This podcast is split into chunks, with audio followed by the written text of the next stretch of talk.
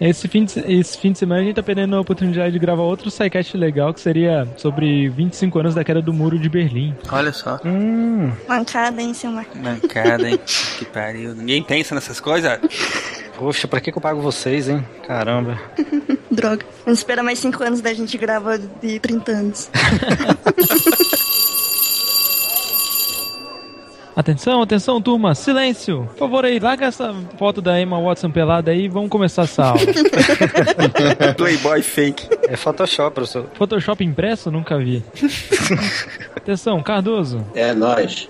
Senhorita Estrela. Presente. Senhor Jorge. Aqui, professor. Senhor Pena. Opa, opa, aqui. Tenha pena de nós. Na mesma praça. Essa. no mesmo. Atenção, senhorita Sandra. É, ela não veio não, professor. Eu tava brincando com o extintor ali no corredor. Depois do incêndio tá tudo vazio. Pois é, cara. Atenção, senhor Silmar. Presidente. E contente. Faltou. Ou não, né? Então, vamos começar a aula agora. Hoje, o tema de hoje é propulsão espacial. Foguetes! Vamos explodir foguetes! Yeah!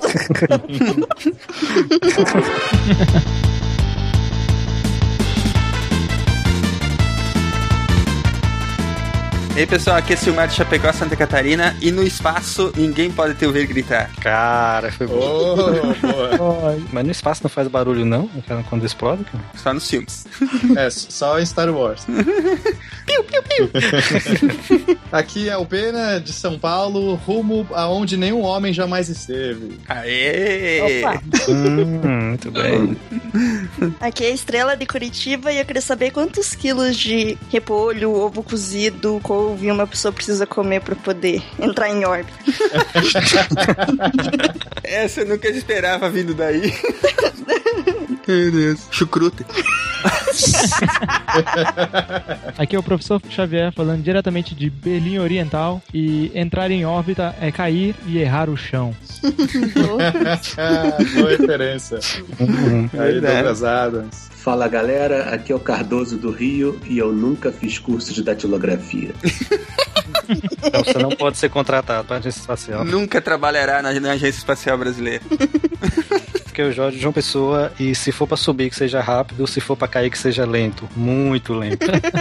Vocês estão ouvindo o SciCast, o podcast sobre ciência mais divertido da internet brasileira. Science World Beach.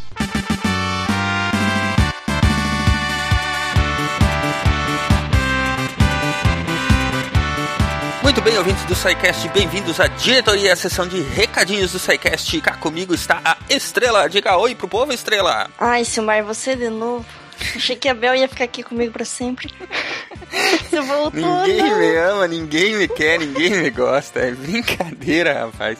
Todo sangue, suor e lágrimas que eu dou por esse Hashtag podcast. volta, Bel. Não dá ideia, hein? Não dá ideia. Que... Bora lá então, Estrela, me ajuda aqui. Diga pra esse povo como é que eles fazem pra entrar em contato com o SciCast. É, o Facebook é facebook.com.br podcast. Coloquem lá a hashtag voltabel ou fora Silmar. o Twitter é twitter.com.br podcast. Façam a mesma coisa nisso também. Plus é plus.google.com.br Esse não tem hashtag, né? Tem, tem sim. Tem? Ah, Tem. então eu faço isso lá, mas ninguém vai checar. o e-mail é contato.sicast.com.br como sempre, a melhor forma de enviar a sua dúvida, crítica ou elogio é através do formulário de contatos lá no site. Procurem no menu Contatos. Enfim, para que o Voltabel funcione, vocês têm que nos ajudar a recuperar o driver de voz dela que eu tive que vender para pagar o servidor. Brincadeira, mas é, agora vocês que são ouvintes do SciCast e gostam do trabalho de divulgação científica que a gente faz por aqui, vocês podem ajudar a financiar a iniciativa do SciCast para que ela não acabe. Nós é, estamos aceitando doações de qualquer valor através do PayPal, através do PagSeguro, eles aceitam todos os cartões de crédito e boleto bancário. Tem os links aí no post, se vocês quiserem ajudar a nossa iniciativa. O dinheiro é, é revertido para ajudar a custear a própria confecção do SciCast e, e despesas E com servidores e outras coisas, e a recuperar o drive de voz da Bel para ela poder voltar a participar do programa. E se, se as pessoas não ajudarem, o SciCast vai acabar? Olha, acabar, não sei se acaba, mas né? Toda ajuda é sempre bem-vinda. Não vou conseguir baixar um episódio de volta. É. Não pode ficar reclamando seu, ah, episódio não baixa, episódio não baixa, o feed não atualiza. Aí fica todo mundo reclamando nas redes sociais, né? Custa caro pra manter isso aí no ar, meu povo. É. Então nós estamos aí com essa campanha, não tem, eh, não, o, SciCast não vai deixar de ser público, o SciCast não vai deixar de ser produzido por enquanto, mas é uma ajuda que quem gosta, quem é ouvinte fiel e, e tem vontade de participar, muitas pessoas vinham pedindo pra fazer doação, fazer doação, fazer doação pra ajudar. E quem gostar de tomar esse caminho e gostar de dar essa ajuda, tá aberto aí pra quem quiser fazer a sua contribuição espontânea. Parece rifa, né? Contribuição espontânea para ajudar, não sei o que lá. Enfim, estamos aqui nessa correria com os recadinhos porque estamos em uma maratona de gravações absurda em janeiro, porque janeiro é mês de férias, né? Todo mundo entra em férias, menos quem faz o SciCast. Menos a gente. Menos quem edita o SciCast, porque quem faz, quem grava o SciCast, quem faz pauta também vai entrar em férias. E nós estamos preparando muitas surpresas, vai ter umas, umas coisas bem bacanas lá em janeiro, bem diferente do que a gente costuma fazer nos programas regulares, né, durante o ano todo. Vai ter saquete todo dia, né? Só se as doações atingirem um milhão de reais. Nossa, Daí vai ter daí tem uns 12 todo dia, um SciCast por dia durante 30 dias. Olha, não promete nada. Por um milhão eu faço, por um milhão. Justo, justo. Por um milhão eu faço. Mas fiquem aguardando aí, gente. Não se descabelem. Vai ter SciCast em janeiro, mas vai ser bem diferente do que vocês estão acostumados. Vai ser bem bacana.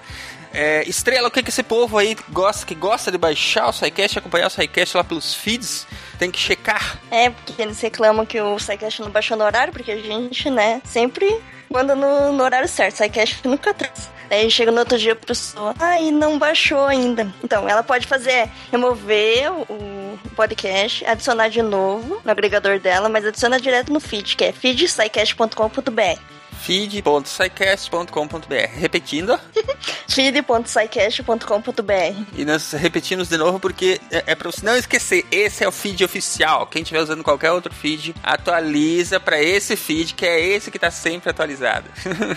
é isso aí, e o que mais? Temos o, o grupo do Amigos do Pause no Facebook. Olha lá, lá no Amigos do Pause, onde a gente faz essa interação mais próxima com os Toda, ouvintes, toda né? semana bombando cada vez mais, hein? Isso. Difícil Se você, é ouvinte, se você é ouvinte novo e ainda não sabe o que é um amigo do pause, E entre eles também.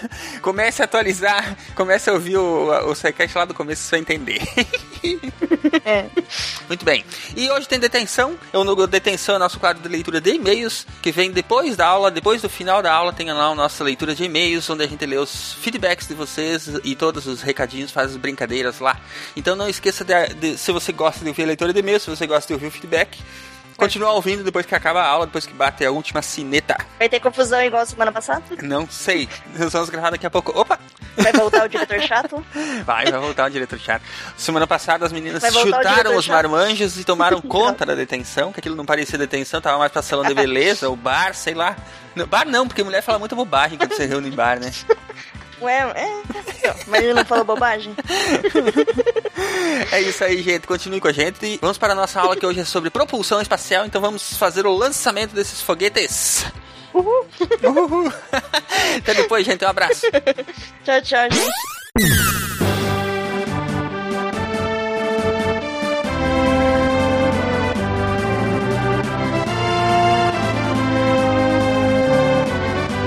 Vamos à perguntinha da semana. Será que ainda vamos ver um carro que voa na Terra? Não, no máximo um que voa no ar. O Cardoso tá no ritmo do SciCast hoje. A pergunta é: o, o que é um helicóptero? Cara, o helicóptero é simples. O helicóptero é uma aeronave tão feia que o chão repele ela. Eu quis dizer um carro voador no planeta Terra, gente. Vocês entenderam o conceito. Não, tem que ser igual a da- do quinto elemento lá. É, eu, que- eu quero um, um DeLorean capaz de voar. Não vai ter carro nenhum, porque primeiro você vai ter que automatizar até um, até um inferno isso para tornar minimamente seguro. Segundo, você, ninguém, se você seu carro dá defeito, você encosta no engarrafamento. Né? Se o seu carro voador dá defeito, você encosta no telhado de alguém. Mas acho que se isso se tornasse viável, seria algo como um tipo táxi aéreo, né? Acho que não seria acessível a qualquer maluco pra ter uma carteira e sair voando aí. Todos os carros voadores que o pessoal tá tentando fazer são no modelo no modelo avião. Com, com piloto, que a pessoa pilota, aí não dá. É, e é um, não, e é um avião que a asa encolhe.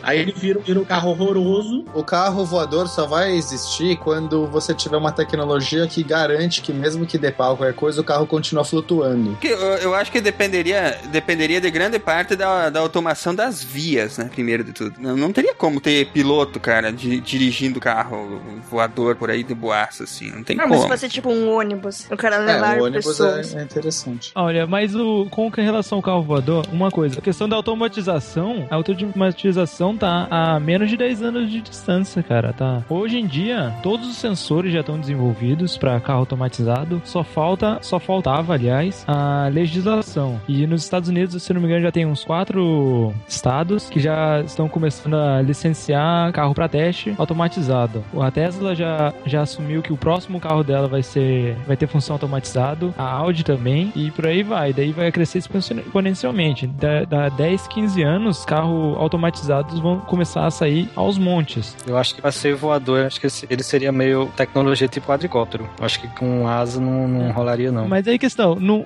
um negócio que voa gasta é muito é muita energia pra conseguir sair do chão. O- um carro que só flutua um pouquinho, alguns milímetros de distância pra poder ter uma economia de energia, sei lá. Uhum. Esse eu acho até que pode até existir no futuro, mas um carro, vamos dizer, avião, Jetsons, muito difícil. Tudo depende de quanto no futuro você quer ir, né? É, é verdade. Se você falasse pro homem medieval que um dia, será que seria possível você ter um cavalo que fosse, é, sei lá, que não corresse 300 km por hora? Eu diria que isso obviamente seria impossível. Eu acho que é uma questão de quanto no futuro, mas assim, pensando no futuro próximo, eu não, não consigo visualizar. Acho que antes a gente inventa uns meios bem mais eficientes de transporte, que eu acho que vai numa direção mais de sustentabilidade do que ir para essa coisa de carro voador e Agora, é, é- é- esse esquema de sustentabilidade, ele, ele pede também a, a própria automação, né? Pra ajudar nisso, né? A grande questão é são duas coisas sempre: custo e energia. Um carro que voa é uma quantidade ab- absurda de energia que se vai. Exatamente. E a sustentabilidade vem no sentido de diminuir o custo de energia total que se, se usa pelo transporte por pessoa. Hoje o mundo todo tá nessa outra direção. Então, assim, o carro, o carro voador é muito mais um, um sonho de um inventor do que realmente uma coisa que o mundo tá conspirando. Eu acho que tá na contramão da tecnologia. O carro voador cai na mesma questão do avião de passageiros supersônico. É muito Exatamente. legal, é, é muito legal, é bonito, mas não há necessidade. Você não existe necessidade de mercado para esse tipo de esse tipo de coisa. Ninguém tem necessidade de um carro de um, de um carro voador. Se- Seria ótimo, todo mundo gostaria de ter, mas na hora de meter a mão no bolso, ninguém quer, ninguém vai meter. Então não vai sair. Fora que hoje em dia, com a internet rápida, acessível em qualquer lugar do mundo, o tempo que o cara tá trabalhando, tá dentro do avião, ele não tá mais parado olhando pela janela. Ele tá trabalhando. Ah, e até a necessidade de se deslocar diminuiu muito, né? Também, não só de se deslocar, e o deslocamento se tornou mais produtivo. Então quer dizer que nós não teremos Jetsons e tá a perigo de nós voltar a Flintstones, é isso? Yeah.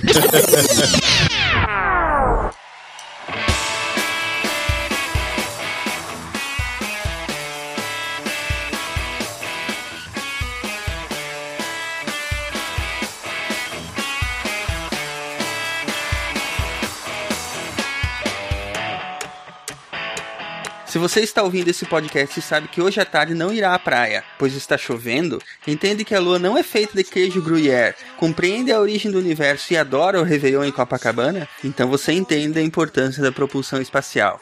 Desde os chineses do século XIII com suas flechas de fogo, usando pólvora, até a ideia da fusão nuclear para propulsionar objetos, fomos aprimorando as maneiras de desenvolver os conceitos básicos enunciados por Newton no século XVII. E usar diversas maneiras de nos beneficiarmos do par ação-reação. Nesse percurso acumulamos conhecimentos extraordinários. Contudo, perdemos várias vidas, muitas por irresponsabilidade e impaciência de compreender que a ciência, antes de tudo, é feita por seres humanos e precisa de tempo para se desenvolver e se aprimorar. O tempo passou, a ciência da propulsão espacial evoluiu e os resultados foram foguetes com capacidades antes impensáveis de empuxo, satélites em órbita, velocidades e posições específicas, naves chegando a Marte e homens à Lua.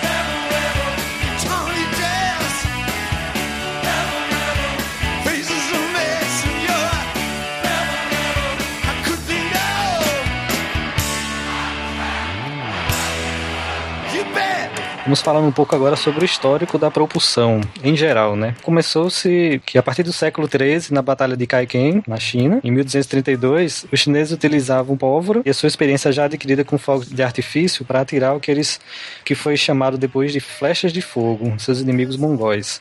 Os primeiros foguetes do mundo já tinham essas funções bélicas. Aí, tudo no- na vida. Ótimo, é isso aí que nós precisamos mesmo, matar a gente. Isso, não tem um, um episódio do Mythbusters com esse daí, não? Que eles tentaram refazer o Flechas de Fogo? Eu acho que teve. E eles conseguiram? E teve um com lançamento de flecha com foguete, teve um que lançava um, um negócio de dragão, que daí soltava foguete dentro do negócio de dragão. Esses meninos sabem se divertir. Mas ainda no século XIII, em 1258, os mongóis já começou a, a brincadeira da cópia de tecnologias aí, né? Eles dominaram essa mesma técnica e usaram foguetes contra os árabes em Bagdá. E os árabes, por sua vez, também imitaram essa técnica e Os usaram. chineses sempre copiando tudo, né, bicho? Porra. Na verdade, Um né? copia do outro, né? Exatamente. Mas é assim, né? O, o- em tempos de guerra, né? E ainda reclama do George Bush, eles já deviam estar acostumados. em tempos de guerra, uma- uma civilização vai copiando a outra, né? Pra ir tendo condições de guerrear e, e assim por diante, né? E nesse mesmo ano, os árabes usaram essa mesma tecnologia contra os franceses do rei Luís IX, né? E os franceses, obviamente, se renderam. Vende-se este rifle usado na Segunda Guerra. Nunca disparado, caiu no chão duas vezes. no século XV, em 1429, os franceses usaram esses foguetes para defender Orleans. Só que como nessa época já estavam aparecendo armas mais eh, modernas, né? Elas, eles acabaram abandonando isso. Ou seja, eles se renderam. De se renderem, eles abandonaram. Né? Desistiram. Eles só levaram 100 anos pra, pô, 120 anos pra conseguir descobrir como usar o foguete, e daí se renderam. Quando eles finalmente descobriram, isso é muito difícil, é complicado. Vamos, vamos render mais fácil. No século XVIII, em 1792, o chefe indiano Tipo Sahib, o Tipo Sahib, não, Esse vai ser o SciCast com a maior quantidade de caneladas por nome quadrado da internet brasileira. calma que nem começou ainda. Nem são os alemã- alemães É. e russos, hein?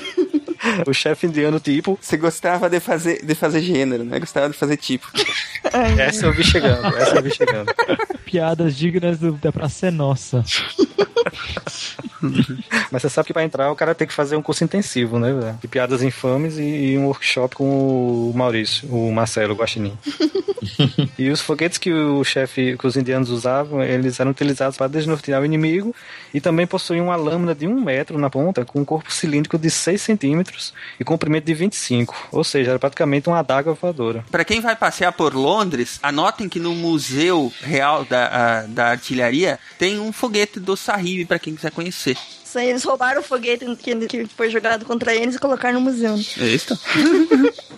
Legal esse tipo de coisa ficar preservada, né? Então, sempre, em todas essas épocas antigas, né, eles sempre usavam, tipo, a pólvora como um foguete. Ela é totalmente descontrolada e faz uma explosão boom. enorme, então, tipo, tava valendo. Faz aquilo que ele gosta, faz boom. É, exato. Você joga no inimigo e sai correndo e pronto.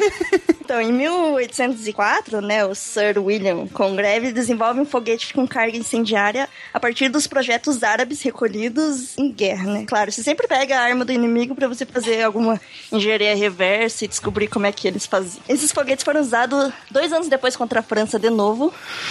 e cada foguete pesava, imagine, 16 quilos. O risinho do Cardoso. Uau. Em 1807, né, três anos depois, os ingleses eles usam esses foguetes contra a Dinamarca, no maior bombardeio de foguetes da história, com, imagine, 25 mil foguetes. Porra, 1800, 25 mil. Os caras colocaram a população inteira pra, pra fazer foguete. Cara, eu acho que esses foguetes, esses foguetes, né, dessa época, eles não tinham um efeito assim prático, porque é muito difícil acertar alguém. Era muito mais um efeito psicológico, né? É, Pô, mas você tá é. mandando 25 mil foguetes, você não precisa mirar em lugar nenhum, né?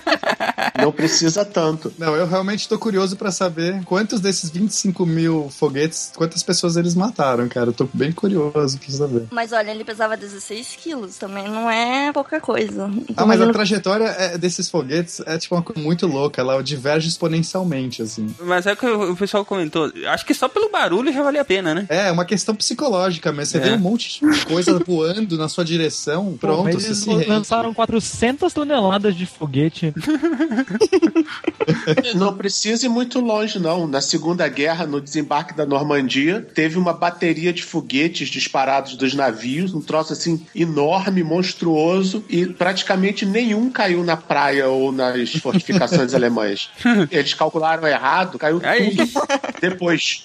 É, mas é, é, quando você atira uma bala, né, você usa a física da balística, essa física você consegue controlar razoavelmente bem. A gente entende a física por trás, as- os projéteis descrevem trajetórias bem aceitáveis. O foguete é um negócio que fica é, lançando um propelente para trás, ele fica se propelindo para frente o tempo todo. E basta uma pequena modificação do seu ângulo né, de ataque em relação à sua trajetória e ele começa a divergir para qualquer lado. Isso que é a coisa louca do foguete, por isso que não é tão fácil. Quem nunca viu aqueles idiotas no vídeo de YouTube que o cara vai acender um foguete e ele vai totalmente pro lado contrário e machuca um monte de gente que tá atrás dele?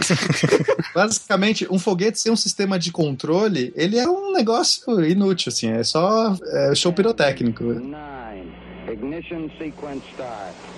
Six, five, four, three, two, one.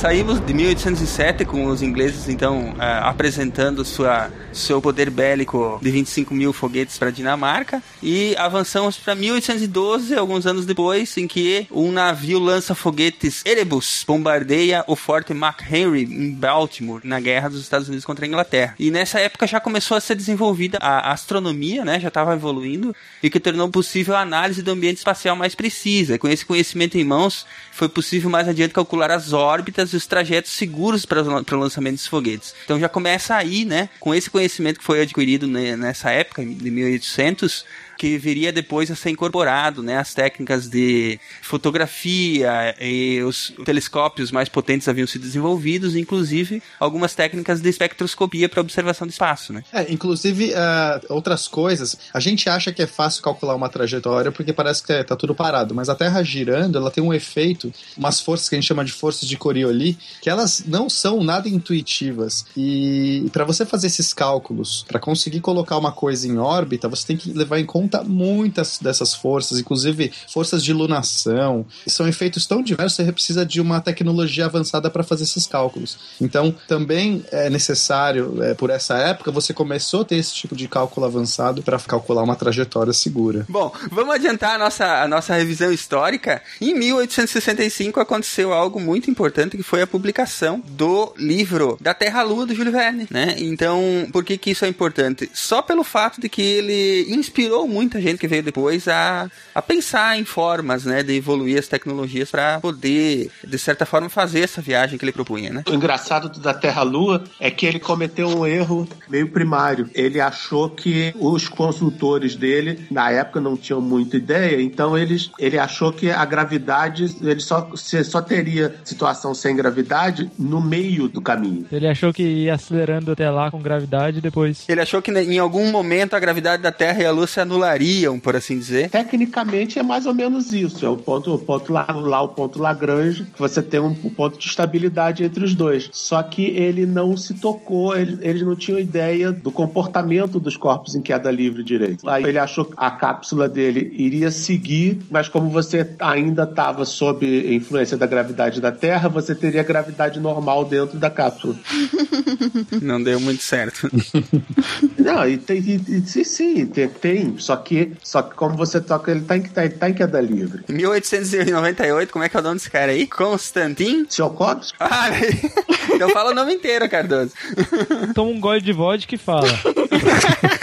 ah, o Constantin Tsiolkovsky, cara. Amiguinho do Clark. O Clark vive citando esse cara. Ele, ele que propôs a ideia de explorar o espaço usando foguetes, né? E em 1913, inclusive, sugeriu que usassem combustíveis líquidos, porque a exaustão dos gases prejudicava a velocidade do foguete, né? Mais precisamente, vodka. Com certeza. Por que não? É, porque antigamente eles, eles usavam pólvora normalmente, né, pra esse tipo de coisa. O, eh, foi o nosso amigo aí, o Konstantin Tsiolkovsky, que eu não consigo falar o nome, que calculou a, a velocidade de escape em 8 km por segundo, né? É, quase acertou, né? Porque hoje em dia é 11,2 km por segundo, mais ou menos. Cara, imagina, isso é coisa pra caralho. É, mas ele errou de bastante, então. Vale a pena explicar o que é essa velocidade de escape.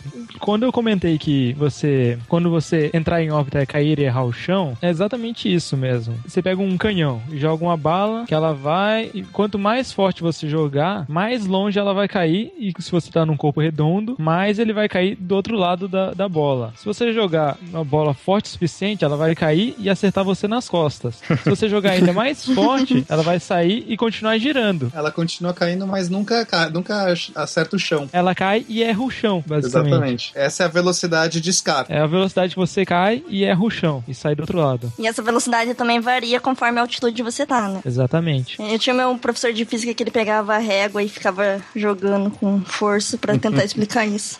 Mas não conseguia colocar em órbita. Ele esqueceu de beber vodka antes de entrar na sala, então. Mas aí, nós vamos colocar aí depois no, no post pro pessoal que gosta de referência, os links que tem os foguetes do Congrave, que nós falamos antes, e também o blog sobre foguetes, que tem a explicação sobre essas, essas pessoas e essas épocas que nós acabamos de falar. Já entrando no século XX, nós tivemos os estudos né, iniciais publicados por Robert Goddard sobre os métodos para chegar a grandes altitudes.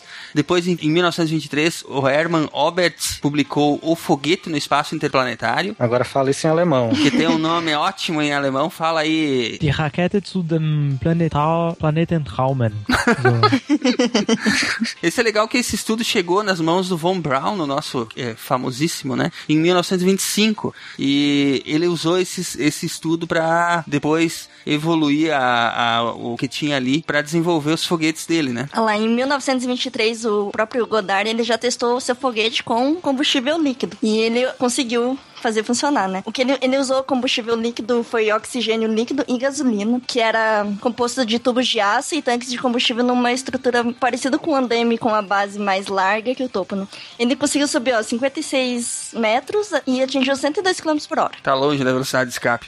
Foi mais do que a garrafa PET que eu fiz aqui, testando.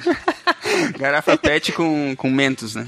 É, Inclusive aquela tampa que no tanque laranja dos ônibus espaciais era- era para proteger a entrada onde eles jogavam uma bola gigante de mentos na hora do lançamento. Se você reparar, aquele tanque laranja ele tem a mesma proporção de uma coca de 2 litros e meio. Ah, a gente já descobriu a solução pro, pro, pro programa espacial brasileiro. Não dá, só tem Pepsi. Os 21 profissionais trabalhavam no VLS, o veículo lançador de satélites, um foguete, o principal projeto do programa espacial brasileiro. Faltavam só três dias para o lançamento, quando o VLS pegou fogo, ainda na plataforma. A uma hora da tarde, 26 minutos e 6 segundos de sexta-feira, 22 de agosto de 2003. O combustível pegou fogo. A reação em cadeia incendiou tudo. O ponto inicial foi em um desses quatro motores. Juntos eles formam o chamado primeiro estágio, que tira o foguete do chão. O veículo tem ainda outros três motores, nos estágios mais altos. Todos pegaram fogo. O que aconteceu no momento do acidente foi uma pequena peça, um detonador, que é uma peça pequenininha. Essa peça em particular, ela detonou, ou seja, ligou o motor intempestivamente antes do lançamento. E por que que essa espoleta disparou? É, isso não se sabe. E sabotagem? Toda a investigação policial a respeito de sabotagem foi feita pela própria aeronáutica. A conclusão deles é que não houve sabotagem e nós acreditamos piamente que realmente não houve. Os mortos, todos civis, foram enterrados com honras militares.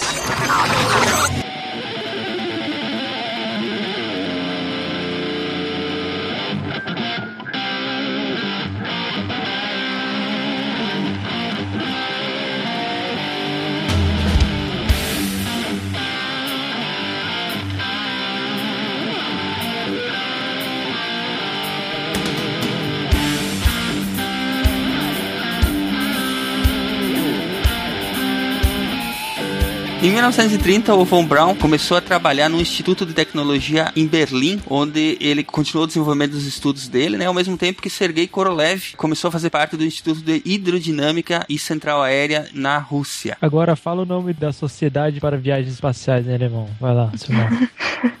Verein, für. Verein. Verein für Raumschifffahrt. Tem que falar que nem o, o Führer. É. Olha que legal. Em 34, em 1934, Von Braun obtém o título de PhD em Física e a tese dele se chamava Contribuições Teóricas Experimentais para o Problema Estrutural nos Foguetes a Combustível Líquido. Bonito, né? O que acontecia? Ele explodia simplesmente no foguete?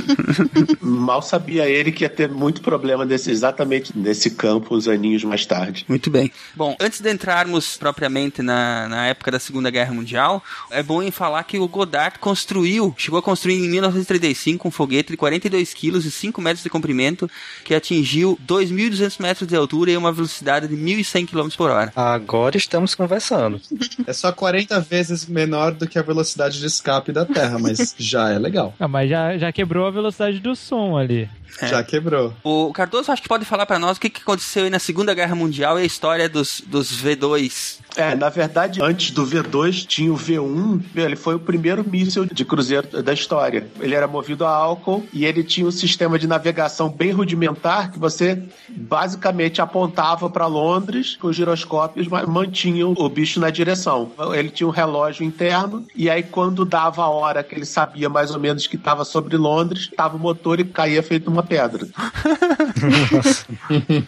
Mas mesmo assim foi uma tecnologia tão avançada que hoje pouquíssimos países do mundo dominam essa tecnologia. O Brasil, inclusive, é um deles. Olha. Mas aí não tem nada a ver com o programa espacial. Foi a Vibraz mesmo que desenvolveu o míssil de cruzeiro. É legal talvez explicar um pouco esse efeito giroscópio, né? Que é um, um controle interessante, né? Lembra que a gente estava falando que o foguete sem controle é um negócio que vai para qualquer lu- lugar, qualquer lado. E esse efeito giroscópio, basicamente, quando você tem algo girando muito rápido com uma massa considerável, você gera uma força toda vez que esse objeto tenta sair da orientação dele, que esse é o efeito giroscópio. Então, para conservar o momento angular, aquele objeto ele não, ele não pode ir direção sem gastar uma energia considerável. Então, se eu coloco alguma coisa girando muito rápido, com uma certa massa dentro do foguete, aponta numa direção, ele não vai, vai tender naquela direção, vai basicamente ir numa trajetória bem retilínea. Esses giroscópios também são utilizados em satélites, como as rodas inerciais, que você, quando você quer, em vez de você ficar gastando combustível para ficar girando o seu satélite, você não fica soprando igual você vê no- nos filmes, que sai saindo foguetinho para um lado para outro pra ajustar. A maioria dos satélites utilizam rodas inerciais, que são rodas que elas têm uma massa grande. Quando ela, essa você gira essa massa para um lado, o resto do foguete gira para o outro. Uhum. Se você tem três, de- três dessas rodas, você consegue controlar o eixo X, Y e Z. Só os três eixos, e com isso você consegue posi- apontar o seu satélite para qualquer lado, utilizando apenas energia elétrica que vem do Sol. Então é de graça. Mano, isso, isso é muito bonito, cara. Isso é muito legal. Sim, os jatos de manobra você usa quando você tem um objeto muito grande que não dá, que não dá para você usar uma, uma, uma roda de inércia, ou quando você quer mudar de posição. Porque você não consegue, por exemplo, com uma roda de inércia, você não consegue fazer o seu satélite ir para frente, para trás ou para os lados. Ele, ele consegue mudar, de posi mudar a posição dele, ele muda a orientação, mas ele não muda. Você não consegue fazer ele, por exemplo, ir para cima ou para baixo. O centro de massa ele, ele continua constante, ele não, não altera a trajetória do centro de massa. Então, para você alterar realmente a trajetória, você tem que é, impelir alguma coisa para algum lugar, né, para você poder é, ter uma força contrária que vai te jogar para outro lado. Essas rodas de massa, de inércia, foi o que quebrou no satélite Kepler. Acho que eles tinham umas cinco ou seis dessas e foram quebrando uma depois da outra. até que sobrou duas e como jogar o satélite fora, eles começaram a usar só dessas duas rodas mais a luz solar para ajudar a posicionar o satélite. A bicicleta, basicamente, ela usa o efeito giroscópio para você conseguir ficar em cima dela equilibrado. Então, quando você está com a bicicleta parada, você não consegue se equilibrar. No momento que as rodas começam a ter um efeito giroscópio, você consegue ficar equilibrado em cima dela. Uma analogia fácil aí para o pessoal entender. Ignition sequence start. Six, five, four, three, two, one,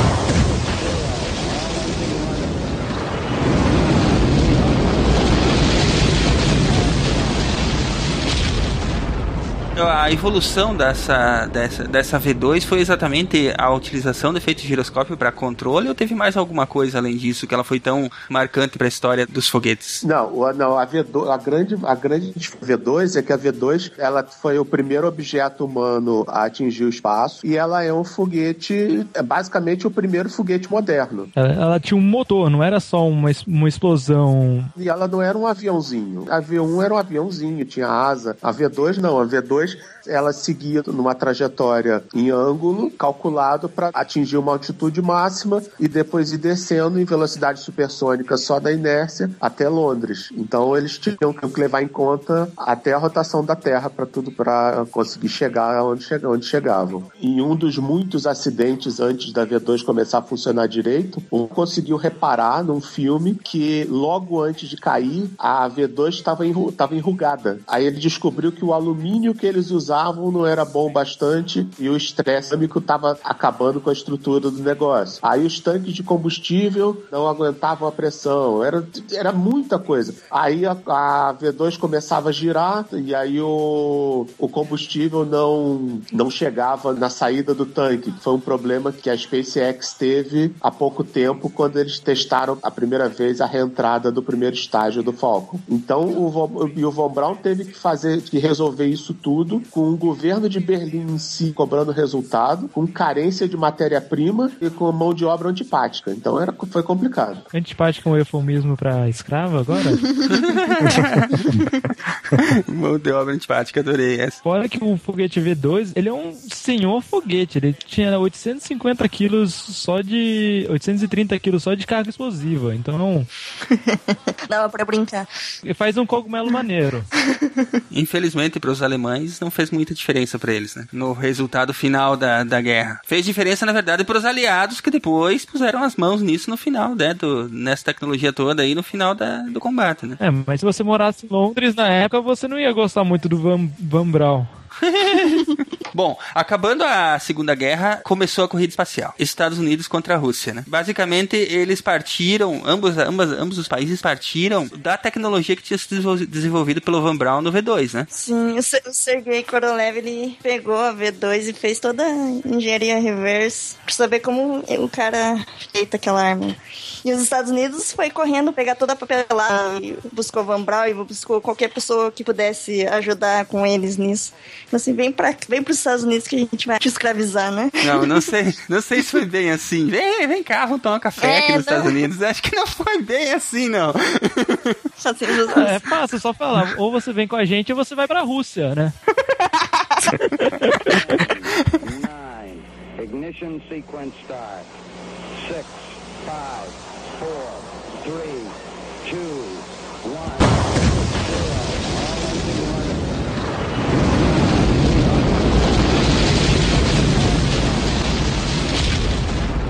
Bom, daí pra frente teve vários fatos bacanas, né? Em 45, o Korolev vai pra Alemanha para fazer engenharia reversa da V2, como a Estrela já tinha comentado. Em 57, o Korolev lança o primeiro foguete de múltiplos estágios, no caso tinha dois estágios, né? A- Movido a combustível líquido. E em 57, ainda só que em outubro, a Rússia lança o Sputnik 1, primeiro satélite em órbita, né? Que foi lançado através do foguete R-7, que tinha sido desenvolvido lá pelo Korolev, né? Depois, em 58, o time de Von Braun coloca o primeiro satélite americano em órbita, o Explorer 1. E em agosto do mesmo ano, de 58, a primeira missão Pioneer foi lançada à Lua com o experimento para testar a velocidade de escape, né? Depois disso foram mais 10 Pioneers e com vários, claro, acidentes e etc, para até eles chegarem a um modelo que conseguisse ser utilizado, né? Essa época foi complicada, porque teve de foguete explodido, de sonda que não funcionou, de projeto mal pensado. Se não fosse a corrida espacial, a necessidade de um lado se sobressair do outro, nenhum dos, nenhum dos governos teria bancado a grana, de, a grana disso. É, eu teria demorado muito mais. né? Aliás, eu, eu, eu- vou ter que, eu vou ter que corrigir um, um erro histórico aqui, que se eu não falar dela, o pessoal vai ficar bravo. Em 57, 13 de novembro de 57, a nossa querida cadela Laika foi pro espaço, né? Nos dois sentidos, a bordo do Mas- Sputnik 2. É, e morreu. Morreu quatro horas depois. Bom, estão dizendo aqui que ela tinha originalmente o nome de que é Ah, não, isso então é melhor, é melhor a gente continuar chamando de Laika, cara.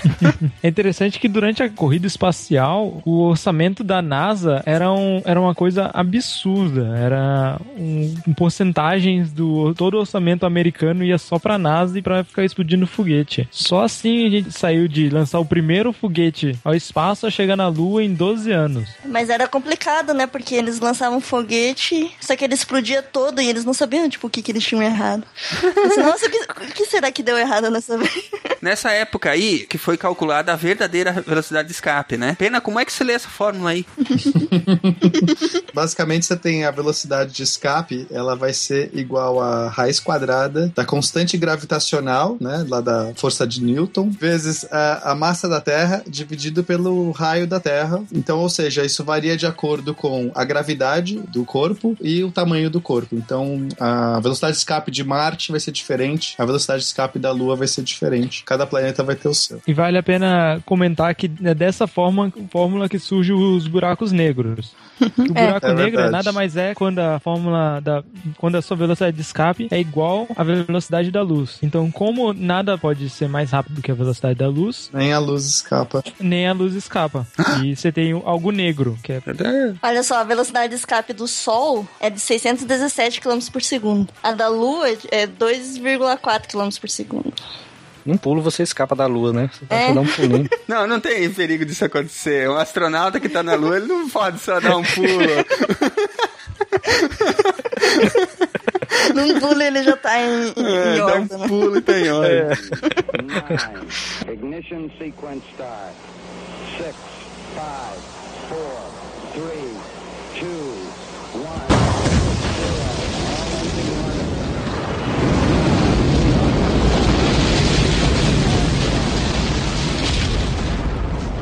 Bom, continuando com os nossos fatos históricos aí, em 12 de abril de 61, nosso querido Yuri Gagarin, primeiro homem no espaço, ele ficou 1 hora e 48 minutos a bordo da Vostok 1. Foi ele que viu a Terra era azul? É, foi ele que faz, falou a famosa frase, né? Cadê a vodka? Não era essa, não? onde é o botão da voz. Como é que eu desço? Fam- Famosa É. Só um apêndice aqui, só um apêndice, rapidinho. A Nikita Khrushchev perguntou a ele: é, E aí, Yuri, você viu Deus lá fora? Aí ele parou um pouquinho e disse: É, na verdade, senhor, eu vi sim, mas não conta a ninguém. Aí logo em seguida. Alguém da igreja ortodoxa pergunta a ele: Então, você viu Deus lá fora? Ele parou um pouquinho e disse: Não, senhor, não vi, e não conta ninguém. Pra cada um ele dava uma resposta, né? Exatamente. E o Gagarin, nessa época, fez um tour mundial. Virou popstar em tudo quanto é lugar. Eu conheci uma, uma menina que os pais dela eram da, do Sri Lanka e ela falou que o Yuri Gagarin visitou a casa dos tios dela. Depois disso, em 62, a Sona Mariner foi enviada para os planetas interiores, né? 63, a primeira mulher no espaço, Valentina Tereskova. Se eu falar errado, depois alguém me corrige. Algum russo. em 65, Alexei Leonov realiza a primeira caminhada espacial. Ficou fora da nave por 12 minutos, amarrado por uma corda. é legal ver que os russos fizeram tudo antes, né? Sim, eles. Menos eh, chegar na Lua. Exatamente. Daí depois disso houve outras missões tripuladas até 1963 que, que eles foram né, servindo de teste para refinamento de várias técnicas envolvidas, né? Mandavam um cara de cada vez, testava o cara sair do, do foguete, voltar, né? Se- Sempre, tipo, indo ao- aos pouquinhos, né? Dois anos depois, em 11 de novembro, Buzz Aldrin equipara o feito saindo da Gemini 12 por 5 horas em órbita. Já o outro projeto americano que vem desenvolvendo desde 1961 era o Apollo, né? Que esse teve uns 30. Mas o único que vale com Tom Hanks. Só, só deu problema na Apollo 1 e mesmo assim foi a cagada do incêndio dentro do, incêndio na cápsula durante um treinamento. Nenhuma Apollo explodiu, explodiu em voo ou, ou sofreu acidente sério, fora 13. É, na Apollo 1 eles usavam oxigênio puro, né? Porque eles falavam assim, ah, não precisa economizar espaço, né? Então vai oxigênio puro. Mas daí, é, tipo, acabou que os escapamentos do, os fios não estavam muito bem e acabou explodindo tudo. E depois disso eles começaram a usar atmosfera normal, né? Que tem, tipo, 18, 16% de oxigênio. A questão era que você tinha, é, para manter a pressão dentro da cápsula baixa, eles trabalhavam com 100% de oxigênio, que eles não, não, não tinham segurança de que a cápsula iria funcionar direito com, com a pressão de uma atmosfera. Pra não dar diferença, né? Muito grande. E o problema é que o oxigênio puro é altamente inflamável. Se você vai analisando os- todos os tipos de combustível, de combustíveis espaciais, você sempre tem que carregar o próprio oxigênio. Que o que é oxigênio? Ele é um oxidante. Precisa sempre de duas partes. Combustível e comburente, né? Isso, combustível e comburente. Um que vai ser o oxidado que- e o oxidante. O oxigênio é altamente oxidante. Então, se você tem oxigênio puro, ele é muito oxidante e ele tem reações muito, muito rápidas. Então, esse é o grande problema também de se carregar um combustível, de ter uma atmosfera de oxigênio puro. Você, basicamente, você já tem metade do que você precisa para ter um foguete dentro da sua cápsula. Como o Cardoso comentou, né, apenas o Apollo 1 teve esse acidente em 1967 e no mesmo ano também a Soyuz. A Soyuz 1, exatamente, teve um acidente, né? Isso do lado dos russos, né? Tá um a um os acidentes aí. O acidente ocorreu em abril de 67 e o módulo estava sendo é, piloto comandado pelo coronel Vladimir Komarov e eles tinham como objetivo trocar a tripulação, que ainda estava em órbita, com a Soyuz que seria lançada posteriormente. Então a, missão foi cancelada logo após a Soyuz 1 entrar em órbita, devido à grande quantidade de problemas técnicos que eles estavam sofrendo desde o lançamento. E no caso, os painéis solares não abriram, né? Então com isso a captação de energia foi prejudicada e aí não conseguiram manter a nave em órbita. Os sistemas de orientação e estabilização também pararam de funcionar e foi necessário então retornar à Terra, né? Foi começar uma reentrada após a 18ª órbita. Então durante a descida o o coronel Komarov acionou o paraquedas principal para aliviar a queda, mas não funcionou. Logo em seguida ele tentou abrir o paraquedas reserva, também não funcionou. Se embolou mais ainda, né? Nessa hora ele abriu a vodka, né? É, nessa hora ele, ele falou a famosa frase: cadê a vodka? Realmente, nesse caso, não houve muito o que fazer, né? O, a- o módulo Cispato foi no chão a 140 km por hora. E hoje existe um memorial lá na região do impacto com o busto do astronauta e um pequeno parque ao redor, para lembrar do sacrifício do, do coronel. É, o busto foi a única parte dele que já que acharam inteiro. Tem uma imagem aí que a gente vai deixar no post. Tipo, é Não, não vai deixar no post, não. Não vai deixar. Não. O engraçado é que na última missão da, so da Soyuz, é, acho que foi mês passado, eles tiveram um problema, tiveram um problema semelhante. Um dos painéis solares não abriu. Mas como hoje em dia eles trabalham com muito de redundância, dava para ir só com as baterias e com o outro painel, a menos que eles tivessem que fazer que voltar para voltar para Terra. Mas eles decidiram seguir seguir missão, foram até normalmente até a estação e aí quando acoplaram usaram aquela famosa porradinha técnica e aí na porrada na, na, na porrada quando a cápsula encaixa na estação deu aquela porradinha técnica e o painel abriu. Ei! que beleza. Foi dar aquele cutucão assim, né? É. Desabou nesta sexta-feira na cabeça de russos lá na Sibéria um objeto vindo do céu. 900 pessoas ficaram feridas. O objeto era um meteorito que um político nacionalista e direitista russo já declarava como sendo ataque nuclear americano. Por mais que a gente tenha medo que o mundo caia na nossa cabeça, essa é a vantagem de viver na era da internet. Rapidamente o mistério se esclarece. Imaginem agora um meteorito desses se tivesse caindo na Rússia na época da Guerra Fria.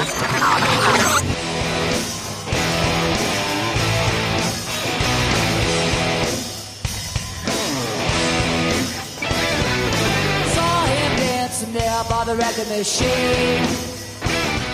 Apesar de todos esses acidentes aí, né, que não foram poucos, em 20 de julho de 69, a missão Apollo 11 entra para a história em que Neil Armstrong, Michael Collins e Edwin Aldrin pousam na Lua. O Dr. Manhattan e o Megatron. e o monolito. O monolito.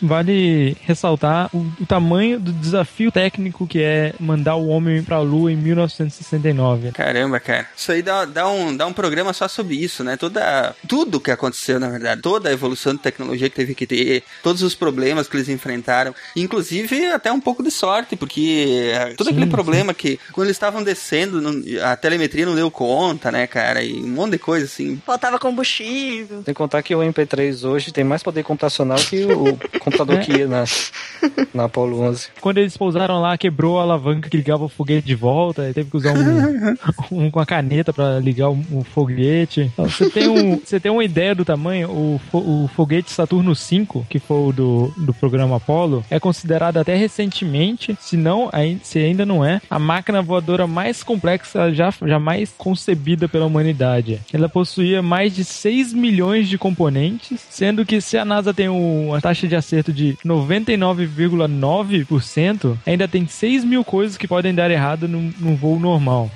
É muita chance pra dar merda, cara. É, Murphy é o extremo. E o fato de deles conseguirem ter, ter ido pra lá e voltar com todos os, os astronautas é quase um milagre. Cara, isso aí só prova, assim, a- a- é só pra ilustrar, E né? por- Murphy era um engenheiro aeroespacial, né? Não precisa dizer mais nada. Da NASA, inclusive. Da NASA, então não precisa falar mais nada, né? A Lady Murphy vem do, do engenheiro da NASA, que eles foram fazer um teste de. Foi na época do, do programa espacial, inclusive. Eles estavam fazendo testes pra, de força G no, nos astronautas pra ver quanto eles aguentavam. E o plug que media a força nos astronautas tinha do, duas formas de encaixar: uma correta e a outra que não dava resultado nenhum. Mandar, ele mandou alguém pra encaixar, fizeram o teste, o astronauta se fudeu todo e quando foi olhar, foram olhar as, os dados, não veio dado nenhum. Por que que tinham enfiado? Na lei de Murphy, enfiaram tudo do lado contrário. Aí surgiu que ele falou que se alguma coisa pode dar errado, vai dar errado. E da pior forma possível. Agora também surge a pergunta: se os russos estavam ganhando a corrida espacial, então eles fizeram todos os primeiros, o que que deu errado? Por que que eles não conseguiram chegar na Lua antes dos Estados Unidos? Primeiro foi o caso que o Sergei Korolev, que era o grande gênio russo da tecnologia espacial, morreu poucos anos antes. E, e também tem a questão que o foguete russo que, queria, que ia levar os russos à, à Lua, que era o foguete, era o programa N1, se eu não me engano, ele era um programa, era um foguete muito complexo. Ele usava mais de 30 foguetes diferentes num, pré, num foguete gigante para levar dois cosmonautas à Lua. Eles testaram lançar esse foguete quatro vezes, falharam as quatro, e aí eles desistiram. E negaram a existência desse programa e falaram que toda a corrida espacial nada mais foi que um- uma desculpa para fazer os Estados Unidos gastar dinheiro à toa até. Uhum. É o início do mimimi, né? E aí vem, e daí com todos os, os restos desse foguete fo- do, do programa espacial foi, foram guardados em caixas que, e enviado em algum lugar pra Sibéria. E só foi reaparecer muitos anos mais tarde. E é aí que vai entrar a história do foguete Antares. Que eu conto mais tarde quando a gente chegar no acidente dele. É, falando em acidentes, né? Logo depois disso, ainda do pouso na Lua, teve outros acidentes marcantes, né? teve com a Soyuz 11. E eu acho que o que mais marcou a gente aqui do lado ocidental, né? Foi o acidente da Challenger em 86, né? É, porque foi ao vivo, né? Todo mundo acompanhando. Nine. Ignition sequence start. 6, 5, 4,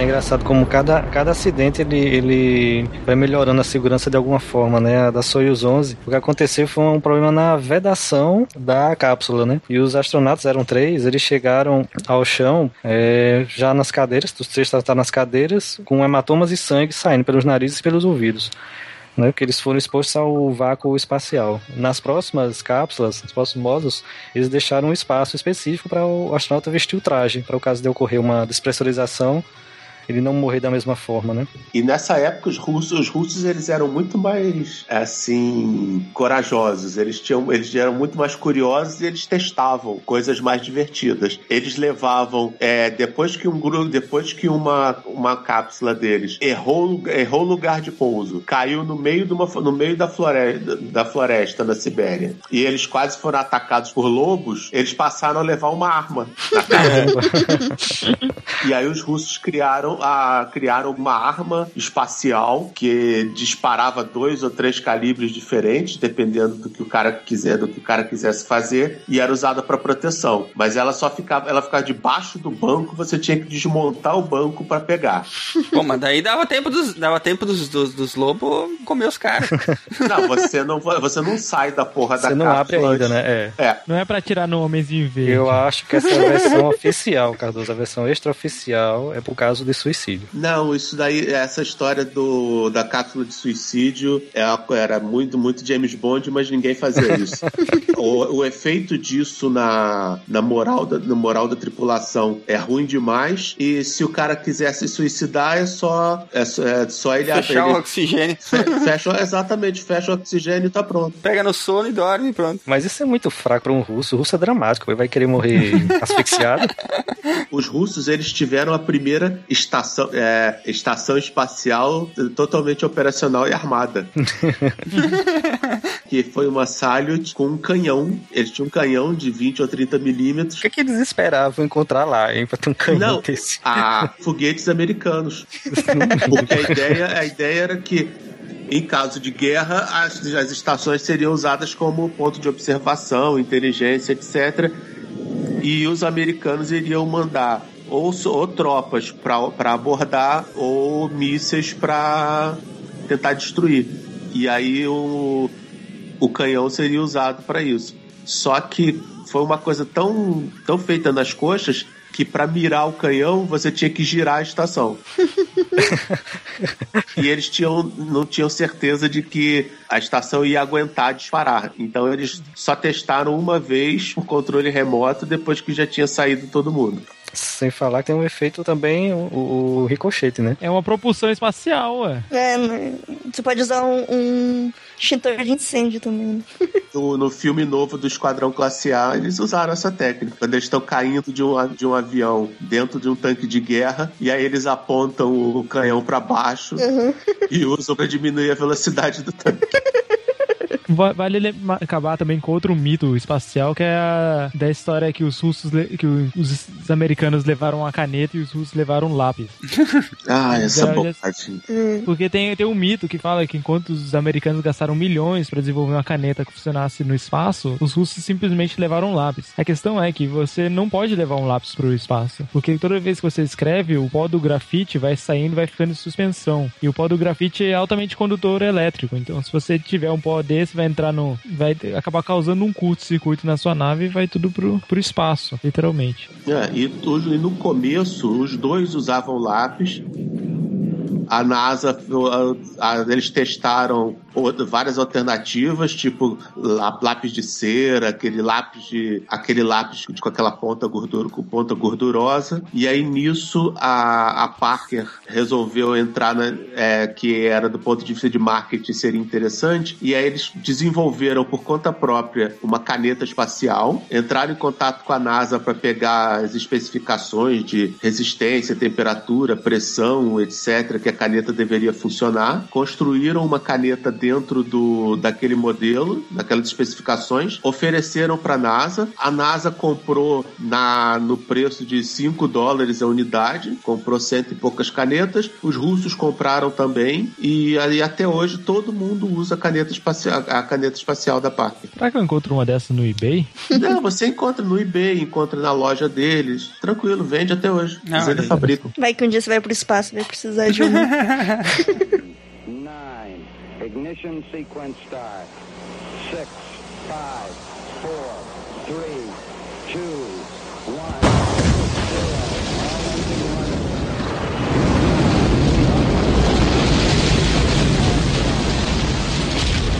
O acidente da Challenger que foi é, um acidente que o, o, o que causou foi um, um retentor de borracha que tem um filme muito interessante que fala sobre como sobre como foi feita a pesquisa para descobrir o que, que deu errado e tem uma cena muito interessante que eles pegam o que o cara fala que o problema foi que o lançamento foi num dia muito frio e o que acontece com a borracha num, num dia frio ela fica quebradiça Sim. Aham. ela racha. Então, o cara pega o- a borracha e custa, sei lá, 5 dólares, bota dentro de um copo de gelo, tira e quebra. E foi isso que explodiu a espaçonave. Pois é. E logo Foi bonito, no hein? lançamento, né? É, eu, eu lembro, é que nem, que nem a Estrela falou antes, é ao vivo, né? Todo mundo tava vendo o negócio. Eu não, aí. que não tinha nascido. É verdade, foi em 86. Deprimente. Foi não, foi foda, foi, foi uma coisa que marcou bastante. Eu lembro que a gente depois, eu era cri- criança ainda, obviamente, a gente ia pro colégio e ficava falando e tal. Coisa triste. Mas daqui aconteceu em 2003, eu lembro da Columbia. Essa eu lembro. Colômbia foi no pouso, né? Foi por causa Isso. dos defletores que soltaram, né? É, o da Colômbia, ela sofreu algumas, algumas avarias por causa de pedaço de gelo e espuma que se soltou no, durante o lançamento. Fosse, não perceberam as avarias, avarias. Quando ela, ela foi, foi voltar, com a pressão, a pressão toda da, da reentrada, começou a, começou a soltar a placa, começou a causar falha estrutural por causa do, da, regi da região avariada e ela acabou se despedaçando no ar. Uma merda. Meio que se desintegrou mesmo, né? Totalmente. O da Columbia da- vale, ajuda a explicar como funciona a reentrada de uma espaçonave. É que normalmente as pessoas pensariam, ah, por que não utilizar um, algo balístico, né? Que daí você vai ter menos resistência e vai esquentar menos. Só acontece que é o seguinte, quando você tem um, uma entrada numa velocidade tão alta, a própria compressão do ar vai esquentando muito. Se você tiver um ponto muito pequeno, esse ponto vai começar vai esquentar tanto, atingir milhares de graus, que você vai começar a derreter. Não existe material que exista isso. E você vai chegar na- nas regiões mais baixas da atmosfera na velocidade alta demais para poder utilizar um paraquedas, por exemplo, para poder frear. E também não dá para chegar usar paraquedas desde o início, porque como nós dissemos, a velocidade na reentrada, quando você está em órbita, você está a 20 mil quilômetros por, por você está a 8 mil quilômetros por segundo, então mais de 20 mil quilômetros por hora. É uma velocidade muito alta. Então por que que eles usam aquela forma meio abobada?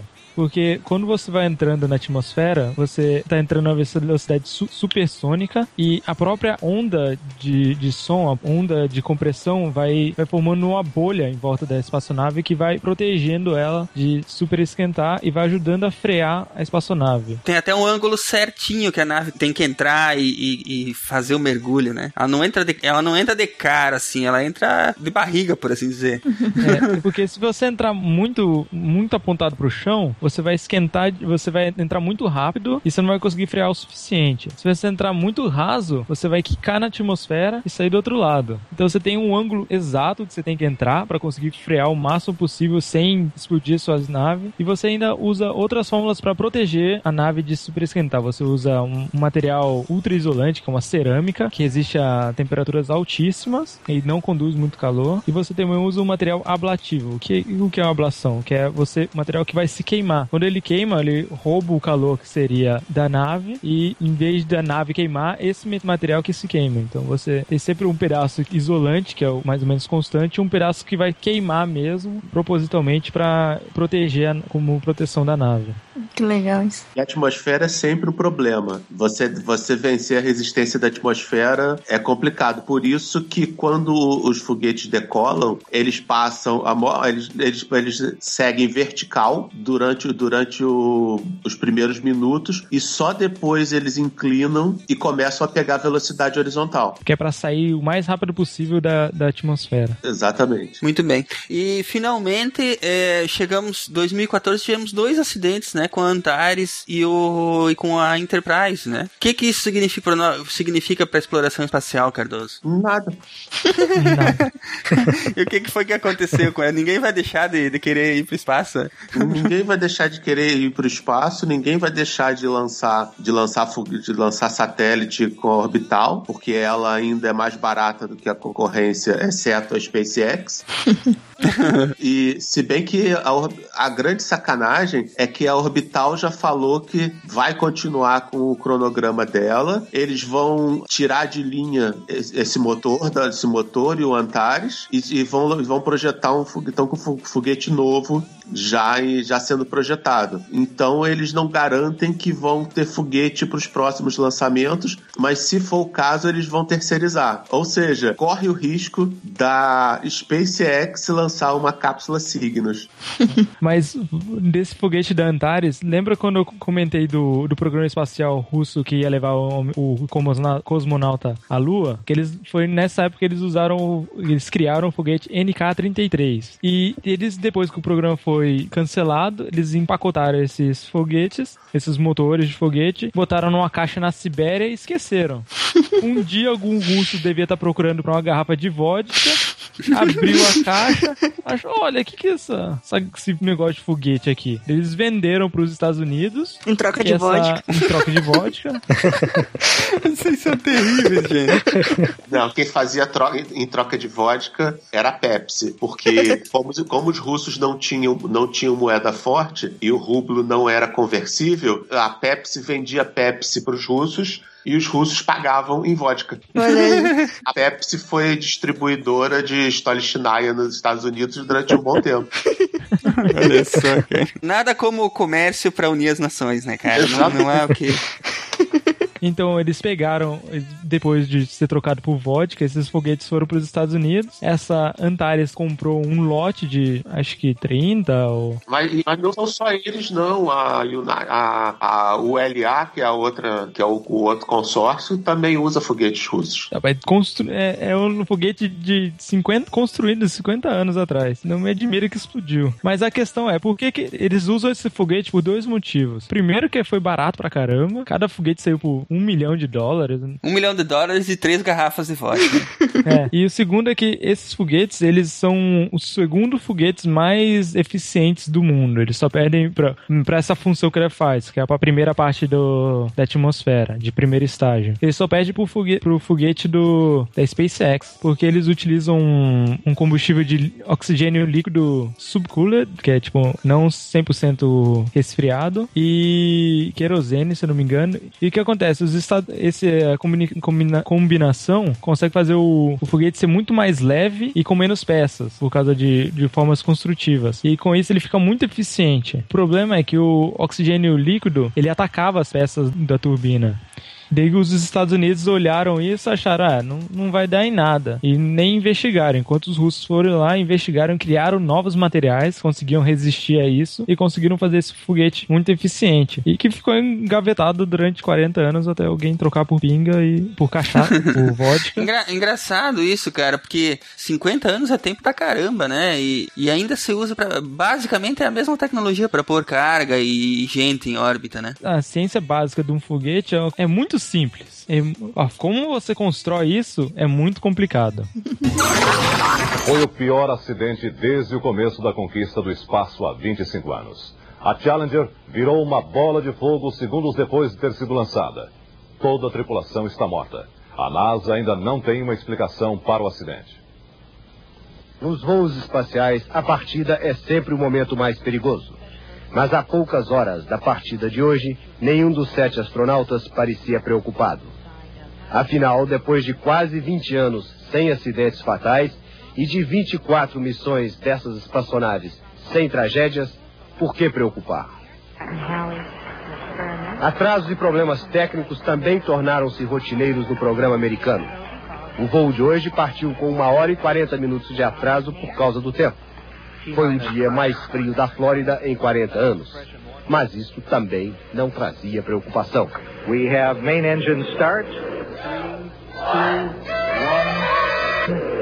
And liftoff. Liftoff of the 25th Space Shuttle mission. And it A partida foi perfeita.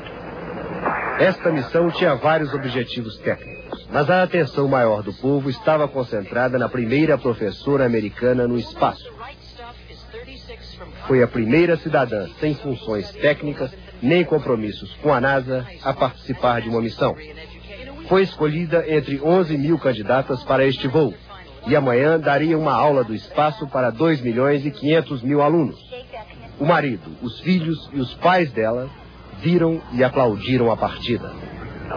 Com um minuto de voo, a 14 quilômetros de altura, o comandante da Challenger recebeu instrução para dar toda a aceleração. Challenger, go and throttle up. Ele respondeu: Roger, potência total. 1 minute 15 seconds. Velocity 2,900 feet per second. Altitude 9 nautical Foram as últimas palavras que vieram da Challenger. A primeira explosão foi num dos dois tanques de combustível sólido, só visível pelas câmeras de televisão, imperceptível para os que estavam no chão no Cabo Canaveral. Depois veio esta, a grande, do tanque de combustível líquido.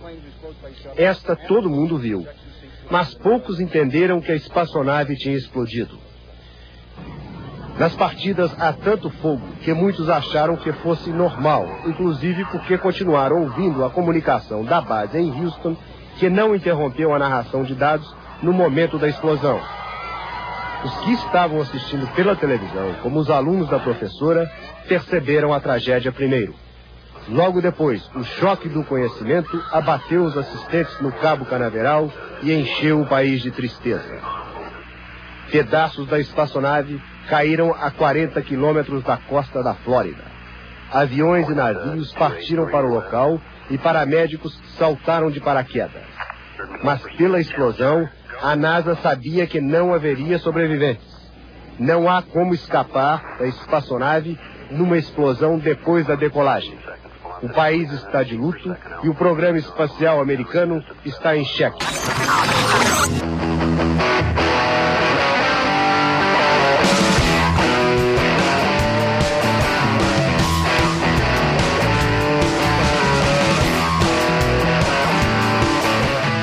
Xavier, tu consegue falar sobre a física da propulsão? Para explicar como funciona a física da propulsão espacial, tem que se pensar como funciona a propulsão de qualquer coisa. Na Terra, normalmente você se move empurrando alguma outra coisa, que no caso geralmente é, é o chão, num carro, ou no avião você empurra o próprio ar. Mas no espaço não existe nada para você empurrar. Então você tem que empurrar algo que você está carregando consigo mesmo, que seria o próprio combustível.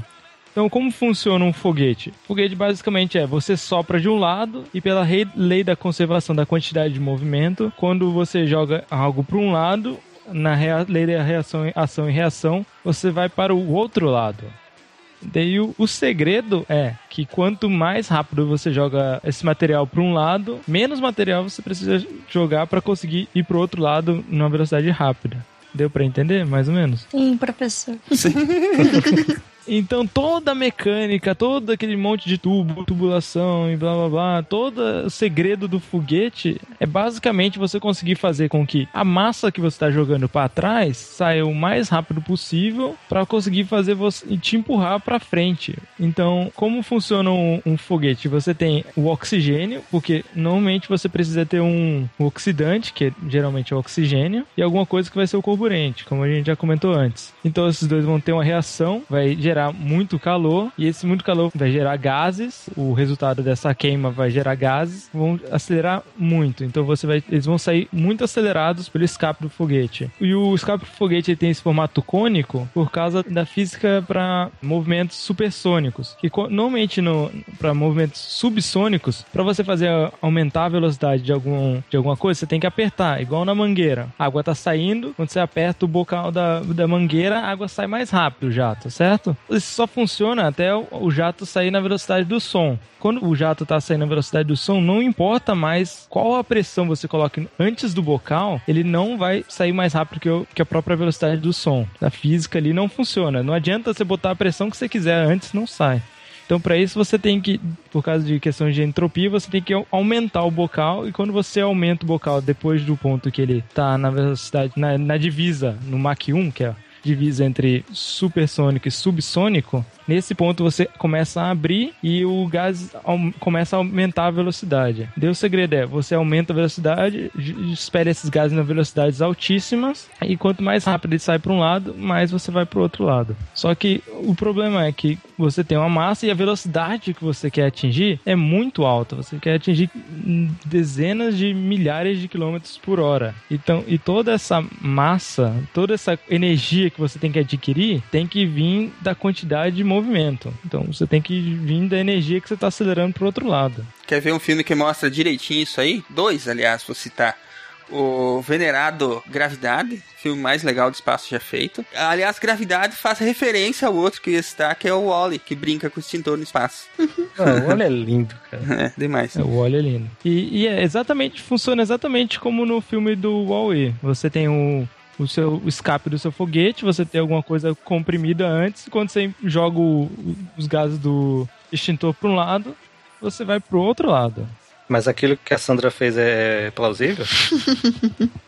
Não só é plausível, como, como a NASA tinha um equipamento parecido para nas, nas primeiras caminhadas espaciais. Sim, ela tinha um, tipo um- uma, mini, uma mini nave espacial que o astronauta sentava e podia controlar, andar para frente e para trás no espaço. Não, antes disso, essa, essa era a mochila Buck Rogers.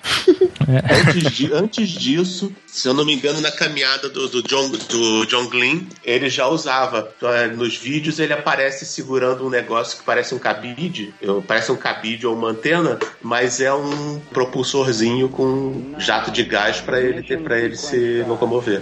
Six, five, four, three, two,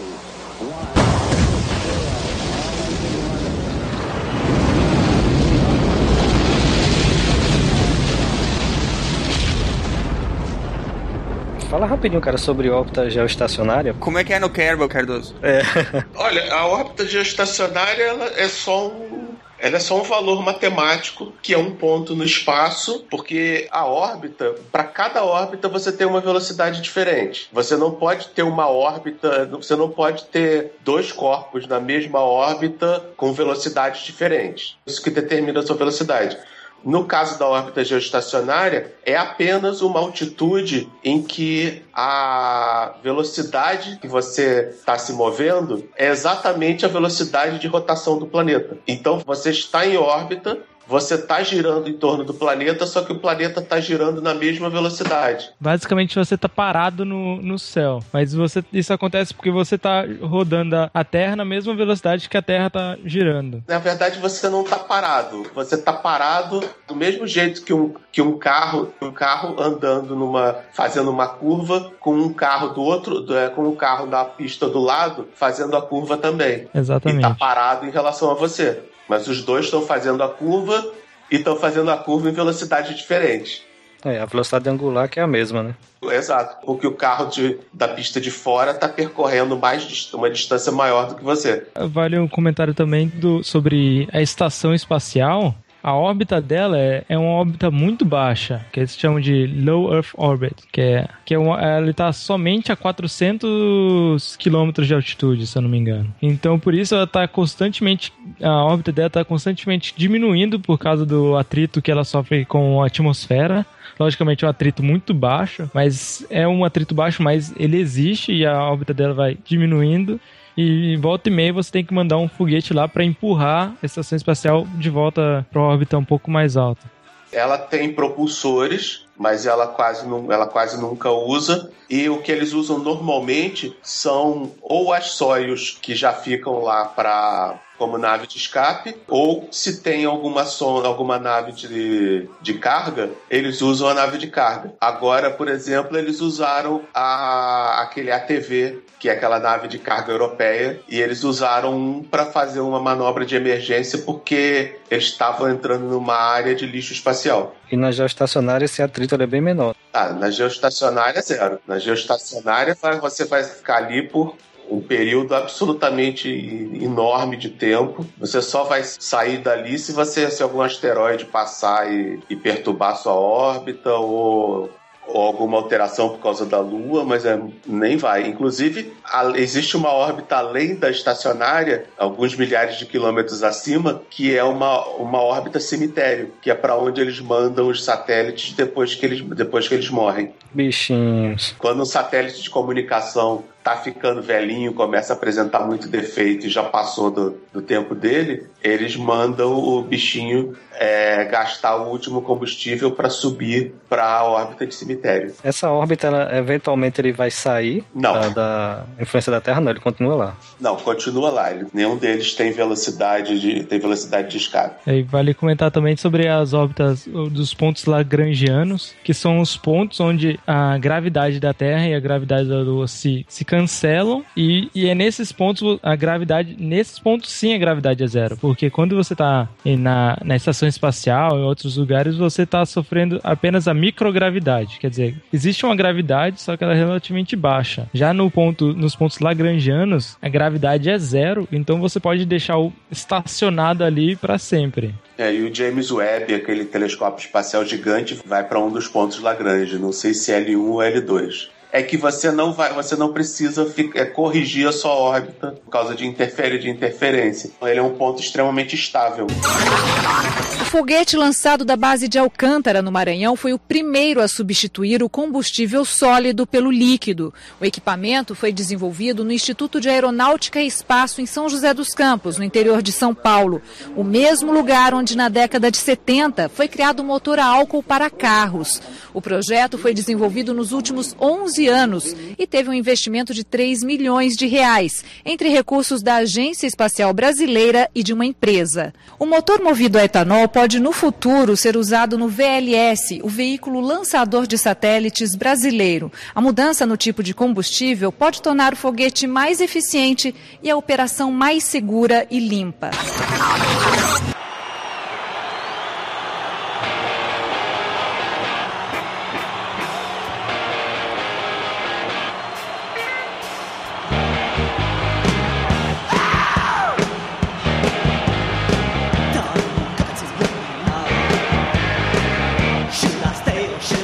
Propulsão química, então, estrela. Eu sou meio suspeito, né, pra falar.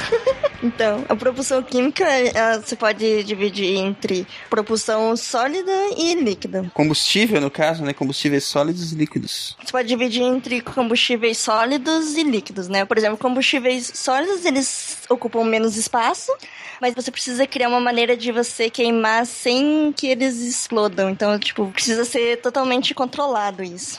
Por exemplo, no ônibus espacial, eles. Exatamente aquela parte do branca lateral que tem em alguns ônibus espaciais é de alumínio e perclorato de amônia, que é o agente oxidante, né? Não é o oxigênio nesse caso. E o óxido de, de ferro 3 e alguns outros componentes para formar uma pasta para ajudar nessa, na queima desse combustível sólido. Assim, os tanques são injetados depois dessa queima total e, tipo, isso equivale a cerca de 15 milhões de newtons cada uma. Ou seja, cerca de 3 minutos depois do lançamento, elas normalmente caem no mar e são reaproveitadas depois. Aí nesses, nesses três minutos já dá tempo dele queimar todo o combustível que tinha. Isso, exato. Ele fica no- na lateral justamente para você poder soltar depois no, no ônibus espacial. Já o combustível líquido, ele é composto por propelentes na fase líquida, geralmente conduzido por tubos até uma câmara de combustão. Ele tem como vantagem porque a queima é, bem controlada e ele pode aj- ajustar a quantidade de empuxo que você precisa para regular o fluxo desses combustíveis. Ele também pode ser utilizado por propelentes um oxidante, que a gente falou várias vezes, normalmente ele fornece o oxigênio. Não necessariamente o cara vai usar um oxigênio, mas ele pode usar alguma substância que forneça esse oxigênio. E o combustível que vai reagir com esse oxigênio para ser capaz de, na presença de alguns catalisadores, né, que aceleram a reação, vai gerar gases em alta temperatura e pressão que vão ser ejetados na tubeira, gerando a propulsão no sentido contrário do foguete que você quer. Olha só, no, no ônibus espacial, esses propelentes líquidos ficam no tanque laranja, logo abaixo, e nos motores de manobra orbital na parte traseira do ônibus. O tanque laranja ele é preenchido com oxigênio líquido e hidrogênio. Tem mais de 2 milhões de litros desses é, líquidos. E eles são queimados pelos motores, principalmente para gerar empuxo de subida. A NASA tá gastando muito aí, cara. Eles podiam fazer aí uma, uma eletrólise reversa e gerar água para São Paulo. É, na verdade, quando você queima hidrogênio e oxigênio, o resultado é água. Hum, você gasta muita energia para fazer Infelizmente isso. essa água vai pro espaço, né? Literalmente. E esses combustíveis híbridos aí? É, o combustível híbrido, no caso, seria um que você usa o combustível e o carburante estão em fases diferentes, que seria normalmente o combustível na fase sólida e oxidante na fase líquida. No caso, ou como oxidante geral, na fase líquida geralmente é o oxigênio líquido e o, na fase sólida pode ser alguma outra coisa. Um exemplo que utiliza esse, esse tipo de combustível seria o Spaceship One da Virgin Galactic e o Spaceship Two. Os, e os combustíveis sólidos mais comuns são peróxido de hidrogênio e polietileno, o oxigênio líquido com polibutadieno e o óxido nitroso e parafina, que se eu não me engano era o que a Virgin Galactic usava. E o Brasil também utilizou esse óxido nitroso e a parafina no grupo de propulsão híbrida da Universidade de Brasília. Olha só, peróxido de hidrogênio e polietileno quer dizer que se eu misturar água oxigenada num copinho de plástico, eu, eu tenho um, um combustível híbrido. Se você misturar água oxigenada A 100%. o 100% é um negócio muito assustador. Ele queima, corrói a sua pele inteira. Ele é muito. Se eu não me engano, era o que se usava no ME Comet 167, aquele primeiro foguete a ja- o avião a jato alemão. Se eu não me engano, era o água peróxido de hidrogênio, um dos, um dos combustíveis. E é mega explosivo, é. Nossa. Falar nisso, essa semana eu achei no YouTube um vídeo alemão de treinamento do Messerschmitt 262. Muito interessante interessante. É muito perigoso esse hidro- peróxido de hidrogênio e quando ele entra em contato com combustível, ele explode na hora. Então por isso que é muito, tem que ser muito cuidadoso na hora da, da mistura. O segundo átomo de oxigênio dele tá preso por barbante, cara. Ele tá desesperado, ele tá desesperado pra se soltar. Os chicletes que tá segurando ali, cuspe. Exatamente. E agora, já só completando sobre o propulsão química, ela, ela funciona muito bem, ela é excelente para baixas altitudes e baixas velocidades, só que o, toda a propulsão espacial é limitada por um problema. Simples, mas muito grande, que é, você quer acelerar, aumentar a sua quantidade de movimento. Para isso, você precisa de combustível. Só que você também tem que acelerar esse combustível que você vai gastar. E para acelerar esse combustível, você precisa de mais combustível. E esse mais combustível que você está carregando, você precisa de mais combustível ainda. Então é um ciclo infinito. E por isso que quando você tem um foguete, como Saturno 5, você tem um- uma latinha lá em cima, que é onde ficam os astronautas, e todos os 100 metros de foguete de milhões de toneladas é só combustível, é só, só coisa para conseguir acelerar essa latinha de refrigerante na velocidade suficiente para chegar no espaço. É como disse o Arthur Clarke, o Saturno 5 é um transatlântico que leva três pessoas e, e naufraga depois que chega no destino. Uma bela comparação. Em termos de custo, a tecnologia espacial é um absurdo. Custa 10 mil dólares para colocar um quilo de, De qualquer coisa em órbita. De qualquer, qualquer coisa em órbita. Em órbita baixa. Então por isso que os astronautas devem ir no banheiro antes de sair. De... Ignition sequence start. 6, 5,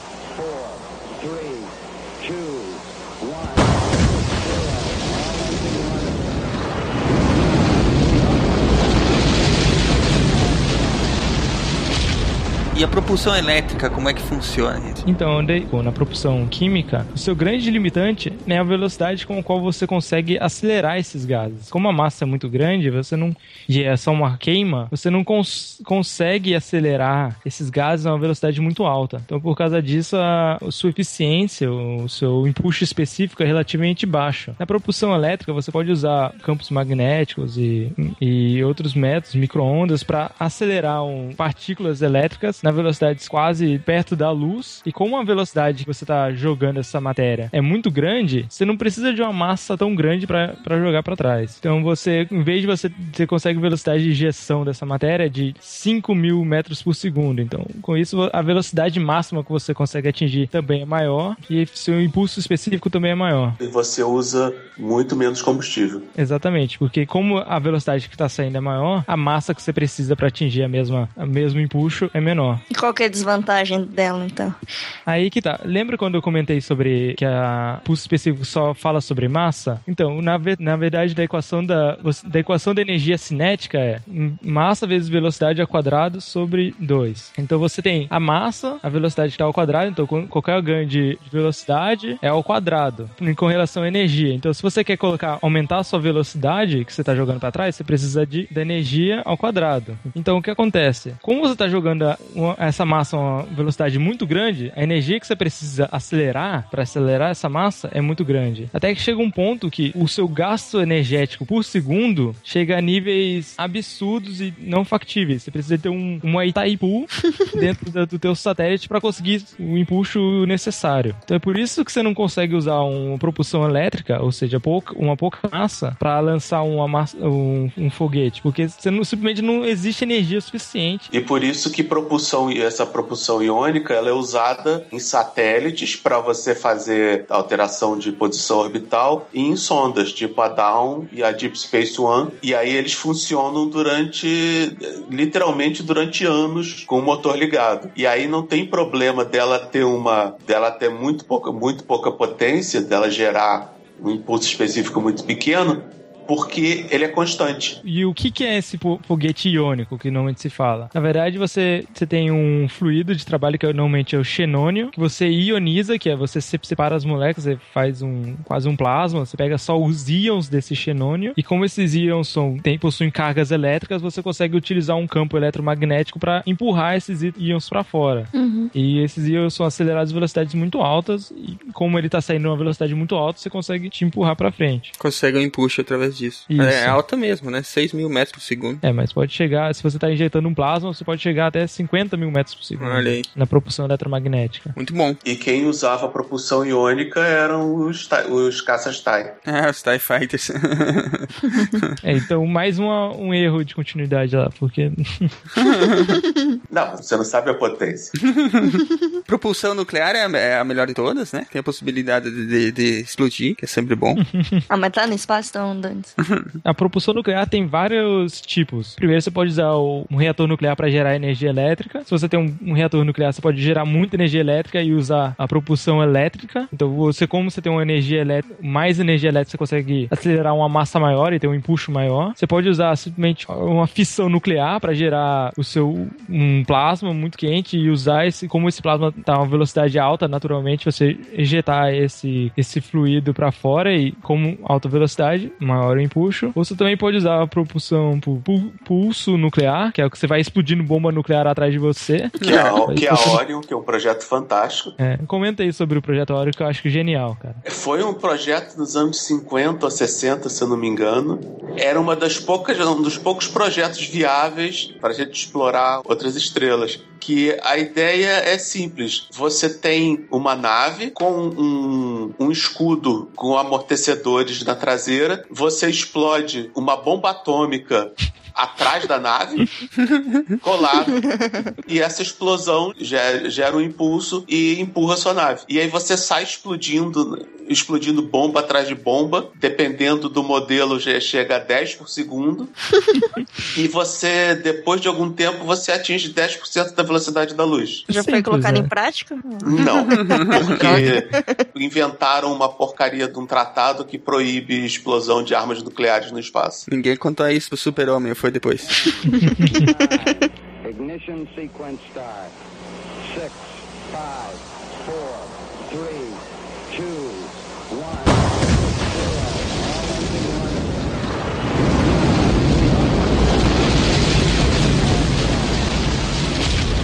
indo adiante, tem as, a propulsão gravitacional, né? Que no caso aí são aquele, aquelas manobras que se faz eh, normalmente para usar o campo gra- gravitacional de planetas e estrelas para pegar impulso, né? Isso, você usa manobras orbitais, que a gravidade influencia com- na, num corpo com relação à distância ao quadrado. Então, quanto mais próximo você vai chegando, então, quando você vem numa órbita que você passa próximo, você acelera. Então, se você planejar as suas acelerações corretamente, você consegue ganhar um, um boost de velocidade.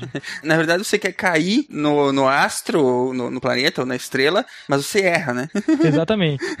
Você erra e sai pela tangente mais rápido. Exatamente. E, e foi assim que a sonda Voyager conseguiu atingir a velocidade de escape do sistema solar. Não foi a 2 que ela até ultrapassou a 1 um depois por usar esse efeito? Isso. As duas estão na fronteira do espaço. Ela- Tem ela- gente que diz que do, Não, do- do tão. sistema Agora, solar.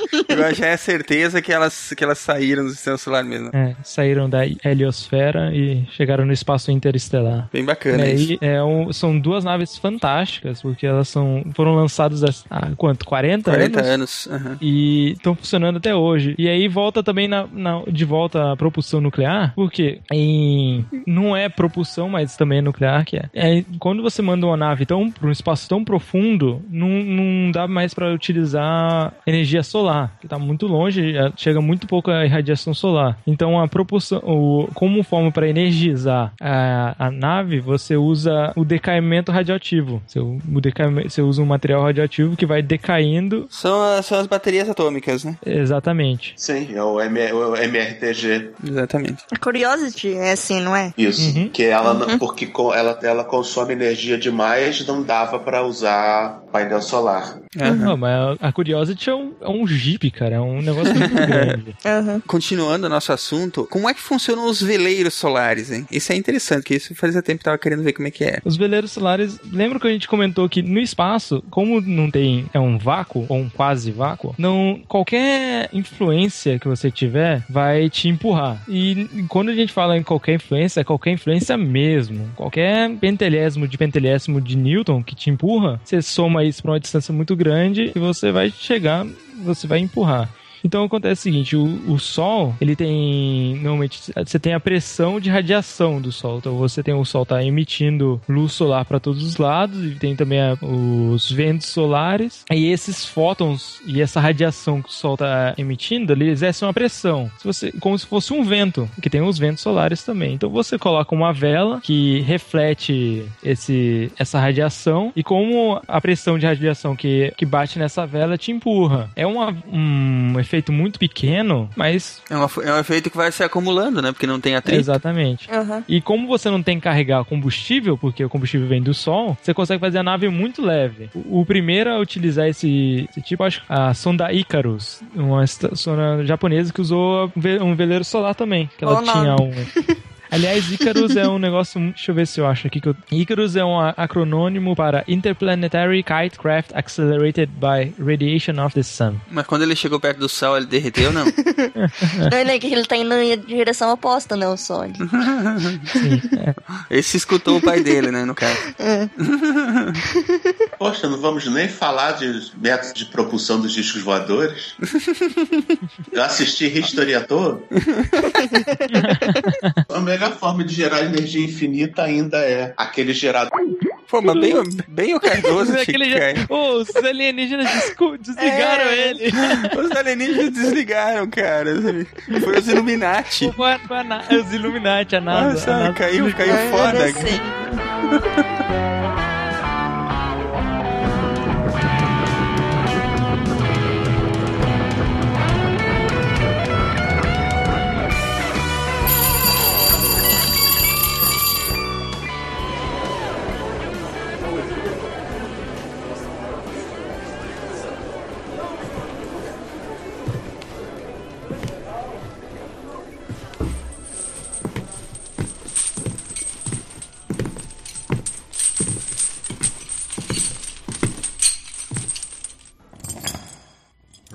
for you, convict.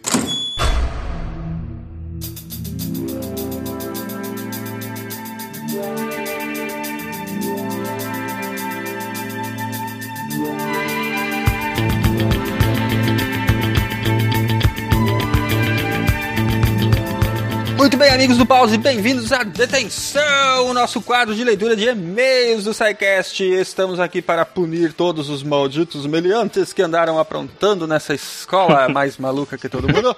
Desgraça! Muito bem, quem será que está aqui comigo? Estrela, o que que você andou aprontando pelos corredores dessa instituição? Seríssima. É, eu tava comendo bolacha na sala de aula. Tem certeza que não era biscoito, não? Não, não De novo essa polêmica, Bolacha. putz grila. Dá uma é, é biscoito, não vem com essa. Ô, Bom, bora. Ronaldo, o que, que tu tava fazendo na sala de aula para te expulsarem de lá e mandarem pra detenção? Cara, na verdade eu não tava nem na, aula de- na, na sala de aula. Na verdade eu não, eu não sei nem da, da onde que eu vim, por onde eu passei, o que que aconteceu. Eu sei que eu- faz tanto tempo que eu tô aqui que eu já perdi a noção de tempo e espaço. Tu andou Ele tá dormindo, gasgando essa andou dormindo no teatro de novo, né? não sei, cara. Eu só sei que eu tô aqui há muito tempo. Eu esqueci. O que que eu tô fazendo aqui? Tarik, o que, que tu andou aprontando, Tarik? Pô, eu, eu usei os extintores de incêndio e quebrei o quadro da vigilância sanitária. Coisa leve. Isso é verídico. Só tem mocara. Quem nunca aprontou no colégio que atira Quem a primeira nunca? pedra, né? Verdade. Foi pra detenção, Muito bem. Tari? Foi. Tá aqui agora. No teu tempo ainda tinha o livro negro da, da- do colégio, não? Tinha que assinar, chamar os pais, e era um inferno. Tinha, tinha. Suspensão também. Muito bem, ouvi, queridos ouvintes, nossos amigos do Pause sempre nos mandando os feedbacks. Lembrando aí que vocês podem ajudar a financiar a iniciativa do SciCast, fazendo doações de qualquer valor. Lá no site tem os links. E vamos adiante, vamos ver quem nos escreve hoje. Estrela, o primeiro e-mail é seu. Had enough and I want out! You can't walk away now. Shine on, shine a light on me. All of my life, so that much more I see. O primeiro e-mail é da Jéssica Bobona. Foi você que fez isso? Não, foi ela que escreveu. Ela é estudante de biotecnologia, tem 21 anos e é de São Carlos. Ela diz: Bom dia, do meu ponto de vista, boa noite do de vocês. Como é que ela sabe que a gente grava de noite? Né? É você É. me falando isso. Aqui tá DJ, né? É, caso decidam ler essa mensagem na detenção ou bar, aqui é Jéssica Bobona, cujo sobrenome real in- incrivelmente se parece com o designado Bobono. Bonomo. Bonomo. É, vai ver, foi por isso que os amigos apelidaram de Bobô. É, tá na cara, né? Então, Bonomo, queria apenas informar que acabei a maratona. E pela primeira vez Aê! estou aqui no programa junto os amigos do Pause. Aê. Muito bem. Não, eu não ouvi os programas que iam saindo enquanto fazia a maratona. Achei que seria mais divertido, pois eu poderia não entender algumas referências. É, de fato. Ela, go- ela gosta da mitologia, né? Ela gosta de ir Ela- acompanhando. É, na verdade, ela fez bem até, né? Já que ela tava muito atrasada, ela foi, ela foi desde o início até alcançar a gente, a cronologia certa. Não, não levou spoilers, Lê. Isso. Principalmente de e-mails. Mas por um amigo que também ouviu o SciCast, oi, alô. Mandem, mandem um abraço pro amigo dela, gente, que avisou ela que tinha lido o e-mail dela. Oi, Tchau, alô. Oi, Abraço, amigo dela. Não, o nome dele é Alô, não é isso? É. Ela Ah, assim, alô. "Oi, Abraço, alô." Então, um abraço, alô. Alô, Alô, alô. mande abraço. e-mails pra gente. Um alô, alô. Ah, vem aqui a sessão de elogios, mas vou ser sucinta. Equipe convidados muito engraçados, edição cada vez melhor, ótima interação com os ouvintes, continuem assim. Aí. Obrigada, Jéssica. Jéssica Bobona, que de boba não tem nada, porque escuta o SciCast, né? Muito obrigado pelo e-mail, Jéssica. E é sempre legal saber que o pessoal tá fazendo maratonas e tal. Porque é, um, é, é, é bacana, assim, acompanhar o programa desde o início, né? Pegar as E brincadeiras. as mu- atividade física é sempre bom também. É. É. Vai saber se ela não, não ouviu enquanto ela fazia uma caminhada, ou enquanto ela tava na academia. E acho que o mais legal é que sempre quando você ouve de novo, você aprende um pouco mais sobre aquele assunto. Porque você nunca pega tudo na primeira é vez. né? O, o SciCast é, é, não sei, é pelo menos a percepção que eu tenho, mas é porque a gente faz. O SciCast também a percepção pode ser diferente.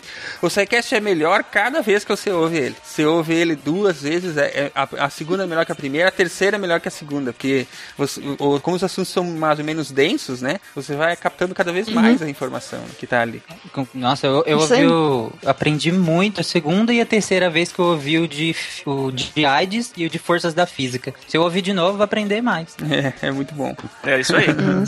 muito bem. Brigadão, então, Jéssica, não deixe de mandar sempre e-mails pra gente que a gente gosta. E vamos adiante, Tarik, o próximo e-mail é seu.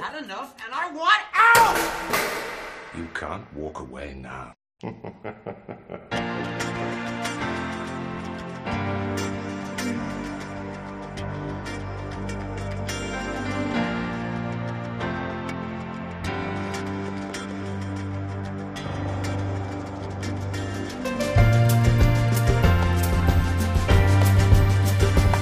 de Felipe Correia, profissão técnico em TI, af, idade 27 anos. Mais um. Então, cidade São Gonçalo. Olá, integrantes do SciCast, meu nome é Felipe, ou Felipe, ou Felipe, conhecido como PH pelos amigos, deve ser Felipe, então. Queria parabenizá-los pelo ótimo podcast que conheci há menos de uma semana. Sim, um novo ouvinte. E acabei por já escutar cerca de 20 programas. É, esse, esse realmente, ou ele viaja, ou ele, ou ele É, viaja bastante, ou ele viaja né? muito. ou ele não fez A atividade ele casa até- dele é muito longe da faculdade. Ele deve ficar o dia inteiro no trabalho ouvindo Psycast. É verdade. Ah, legal que se ele acabar logo, ele vai poder repetir logo a maratona. Devo dizer que estou impressionado com a qualidade e dedicação de vocês ao SciCast, que tenho agora na minha lista de podcasts favoritos.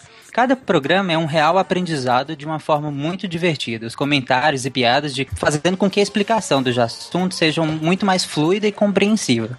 Ao ver a possibilidade de ajudá-los, me interessei em fazê-lo, doando uma pequena quantia. Não é muito, mas é o que eu disponho. É, no mais, tenho que dizer a todos vocês meus parabéns e muito obrigado por fazerem um podcast do jeito que eu sempre quis ouvir. Muito bem, Felipe. Valeu, Felipe aí cara. é um dos nossos, um dos nossos sponsors, né? Um dos nossos apoiadores. Já fez lá uma pequena contribuição. E muito obrigado mesmo, Felipe, tanto pelo e-mail quanto pela, pela doação que você fez lá pelos serviços, né? Que nós estamos eh, pedindo. E isso com certeza ajuda a manter o SciCast, ajuda o SciCast a continuar no ar, né? E ajuda a gente a continuar com esse trabalho que a gente se propõe a fazer, né? Com certeza. Ajuda bastante a gente. É isso aí. Muito. Então, então, ouvintes queridos, façam como o Philip e façam sua contribuição. Nossa, isso aqui vai ficar muito chato, ficar pedindo dinheiro o tempo todo. chato nada! Vocês já ouviram a aula inteira aí, uma hora e meia de informação relevante. Agora vão lá e façam uma doação, seus. Ah, chato ficaria sem o SciCast. Acho melhor. É, cara. É, cara, chato seria vocês passarem perrengue toda semana pra baixar o episódio, cara. Ajudem a gente que a gente tenta resolver os problemas do servidor, né? Não, eles já estão resolvidos, agora tem que pagar. É, então. Tem que pagar de volta pra estaca zero. Muito bem, gente. A, a quem das Tem que pagar todo brincadeiras. mês, né? Porque, né? É, isso aí, tem que ir lá todo mês É, fazer a então. doação. Aqui das brincadeiras, muito obrigado a todos os que estão colaborando e, enfim, é isso aí. É, a, a gente tem essa proximidade com os ouvintes. Desde o começo a gente tentou construir essa relação próxima, né, com os ouvintes e é por isso que a gente também tem essa liberdade de fazer essas brincadeiras e- de pedir, por que não, é, doações e ajuda quando a gente cresceu a ponto de precisar trocar de servidor e crescer para outros outros lugares. Então, como a gente não tem anunciante, não tem fonte de renda, era a nossa única alternativa que a gente tinha para tentar manter a coisa nos eixos e andando, né? Isso aí. Beleza, pessoal? Bom, vamos adiante, né? O próximo é o seu, Ronaldo. You can't walk away now.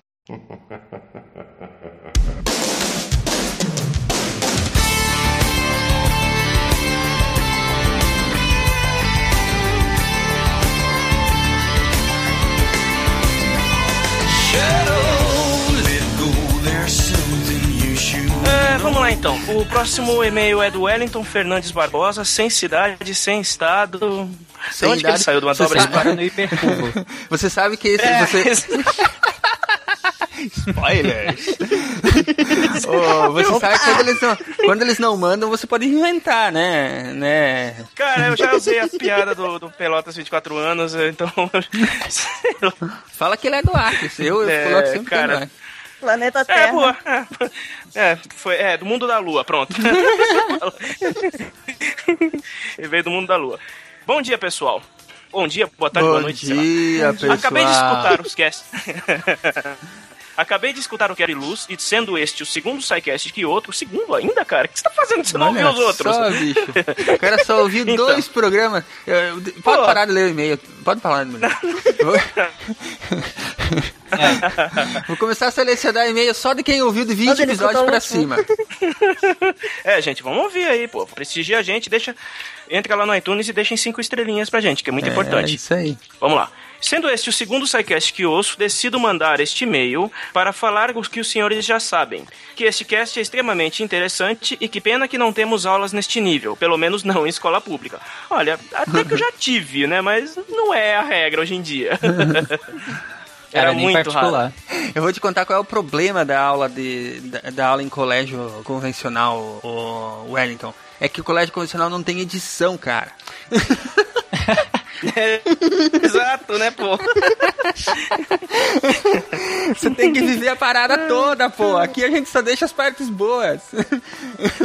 Não, não é isso. A questão é que no, no colégio convencional, eu acho que não tem uma vontade que o aluno aprenda. Eu acho que é meio que o professor entra em sincronia com o aluno, o aluno quer passar, o professor quer que ele passe e fica nisso. A gente, pelo menos quando a gente faz um programa, o SciCast, não, não- ninguém tá preocupado com, com isso. A gente tá Infeli- preocupado com passar infelizmente, conhecimento. essa, é, infelizmente, essa é mais ou menos a regra, né?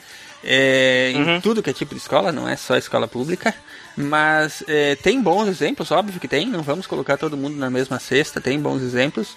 Mas é que a, a coisa é assim, sabe? A gente tenta fazer a nossa parte, é, levar a ciência, levar a informação de forma divertida, porque a gente sabe que é, o como é no dia a dia, é, às vezes não supre, né? Então a gente tenta fazer o nosso trabalho. O nosso trabalho é só mais um grãozinho de areia lá na construção do conhecimento todo que a pessoa tem que absorver, né? Então a gente tenta fazer o nosso, nosso, nosso da melhor forma possível e torce para que as outras pessoas também façam o trabalho delas com carinho, com, com dedicação, né? Aham. Então, vamos lá, continuando. Mas além de agradecer pelo excelente trabalho, venho a vocês pela seguinte dúvida. Ah, lá vem, lá Cons- vem, lá vem, Pior que lá vem mesmo. Essa é pra ti, Ronaldo. Eu não vou saber responder essa aí. E isso ele lá, não vai vai. ter coragem de perguntar lá pro professor dele na escola, né? Vai, É, então, aí ele pergunta pra gente, mas vamos lá, vai. Considerando que quanto mais quente é o corpo, mais a frequência da luz se aproxima do espectro visível, quando quando o Goku se transforma em Saiyajin, ele tem uma temperatura elevada e quando transforma em Saiyajin em fase 4, ele diminui sua temperatura.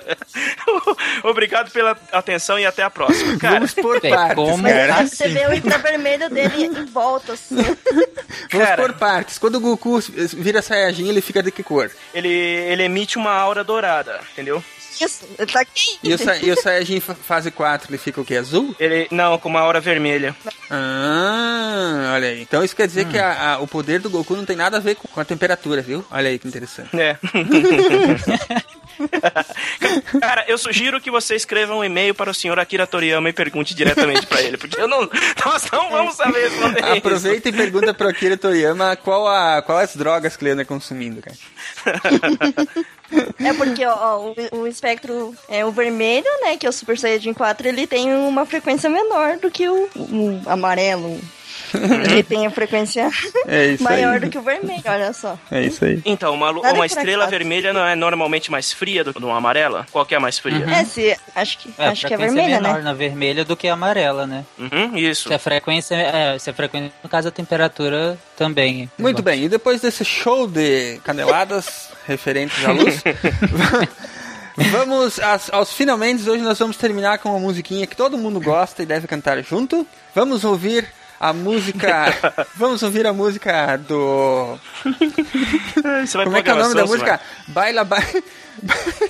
É. Vamos ouvir a música Baila Baila com SciCast na voz do impagável Lucas Barramuti.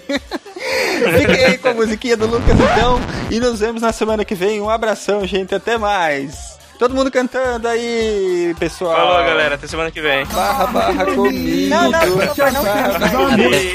Vai lendo o artigo, que é assim que se entende melhor. Barra, barra comigo, invitado és um doutor. Mas o caster que sigo, ciência com um toque de humor. Baila, baila comigo, sai casters El Salvador. Escute, aguenta el frio, foca que esquece da dor. Baila, baila comigo, aí vem el professor. La classe ha começado, o episódio é promissor. Barra, barra, comigo, estamos. Vai além do Assim é que eu sou, o dia a dia. E gosto mesmo de dançar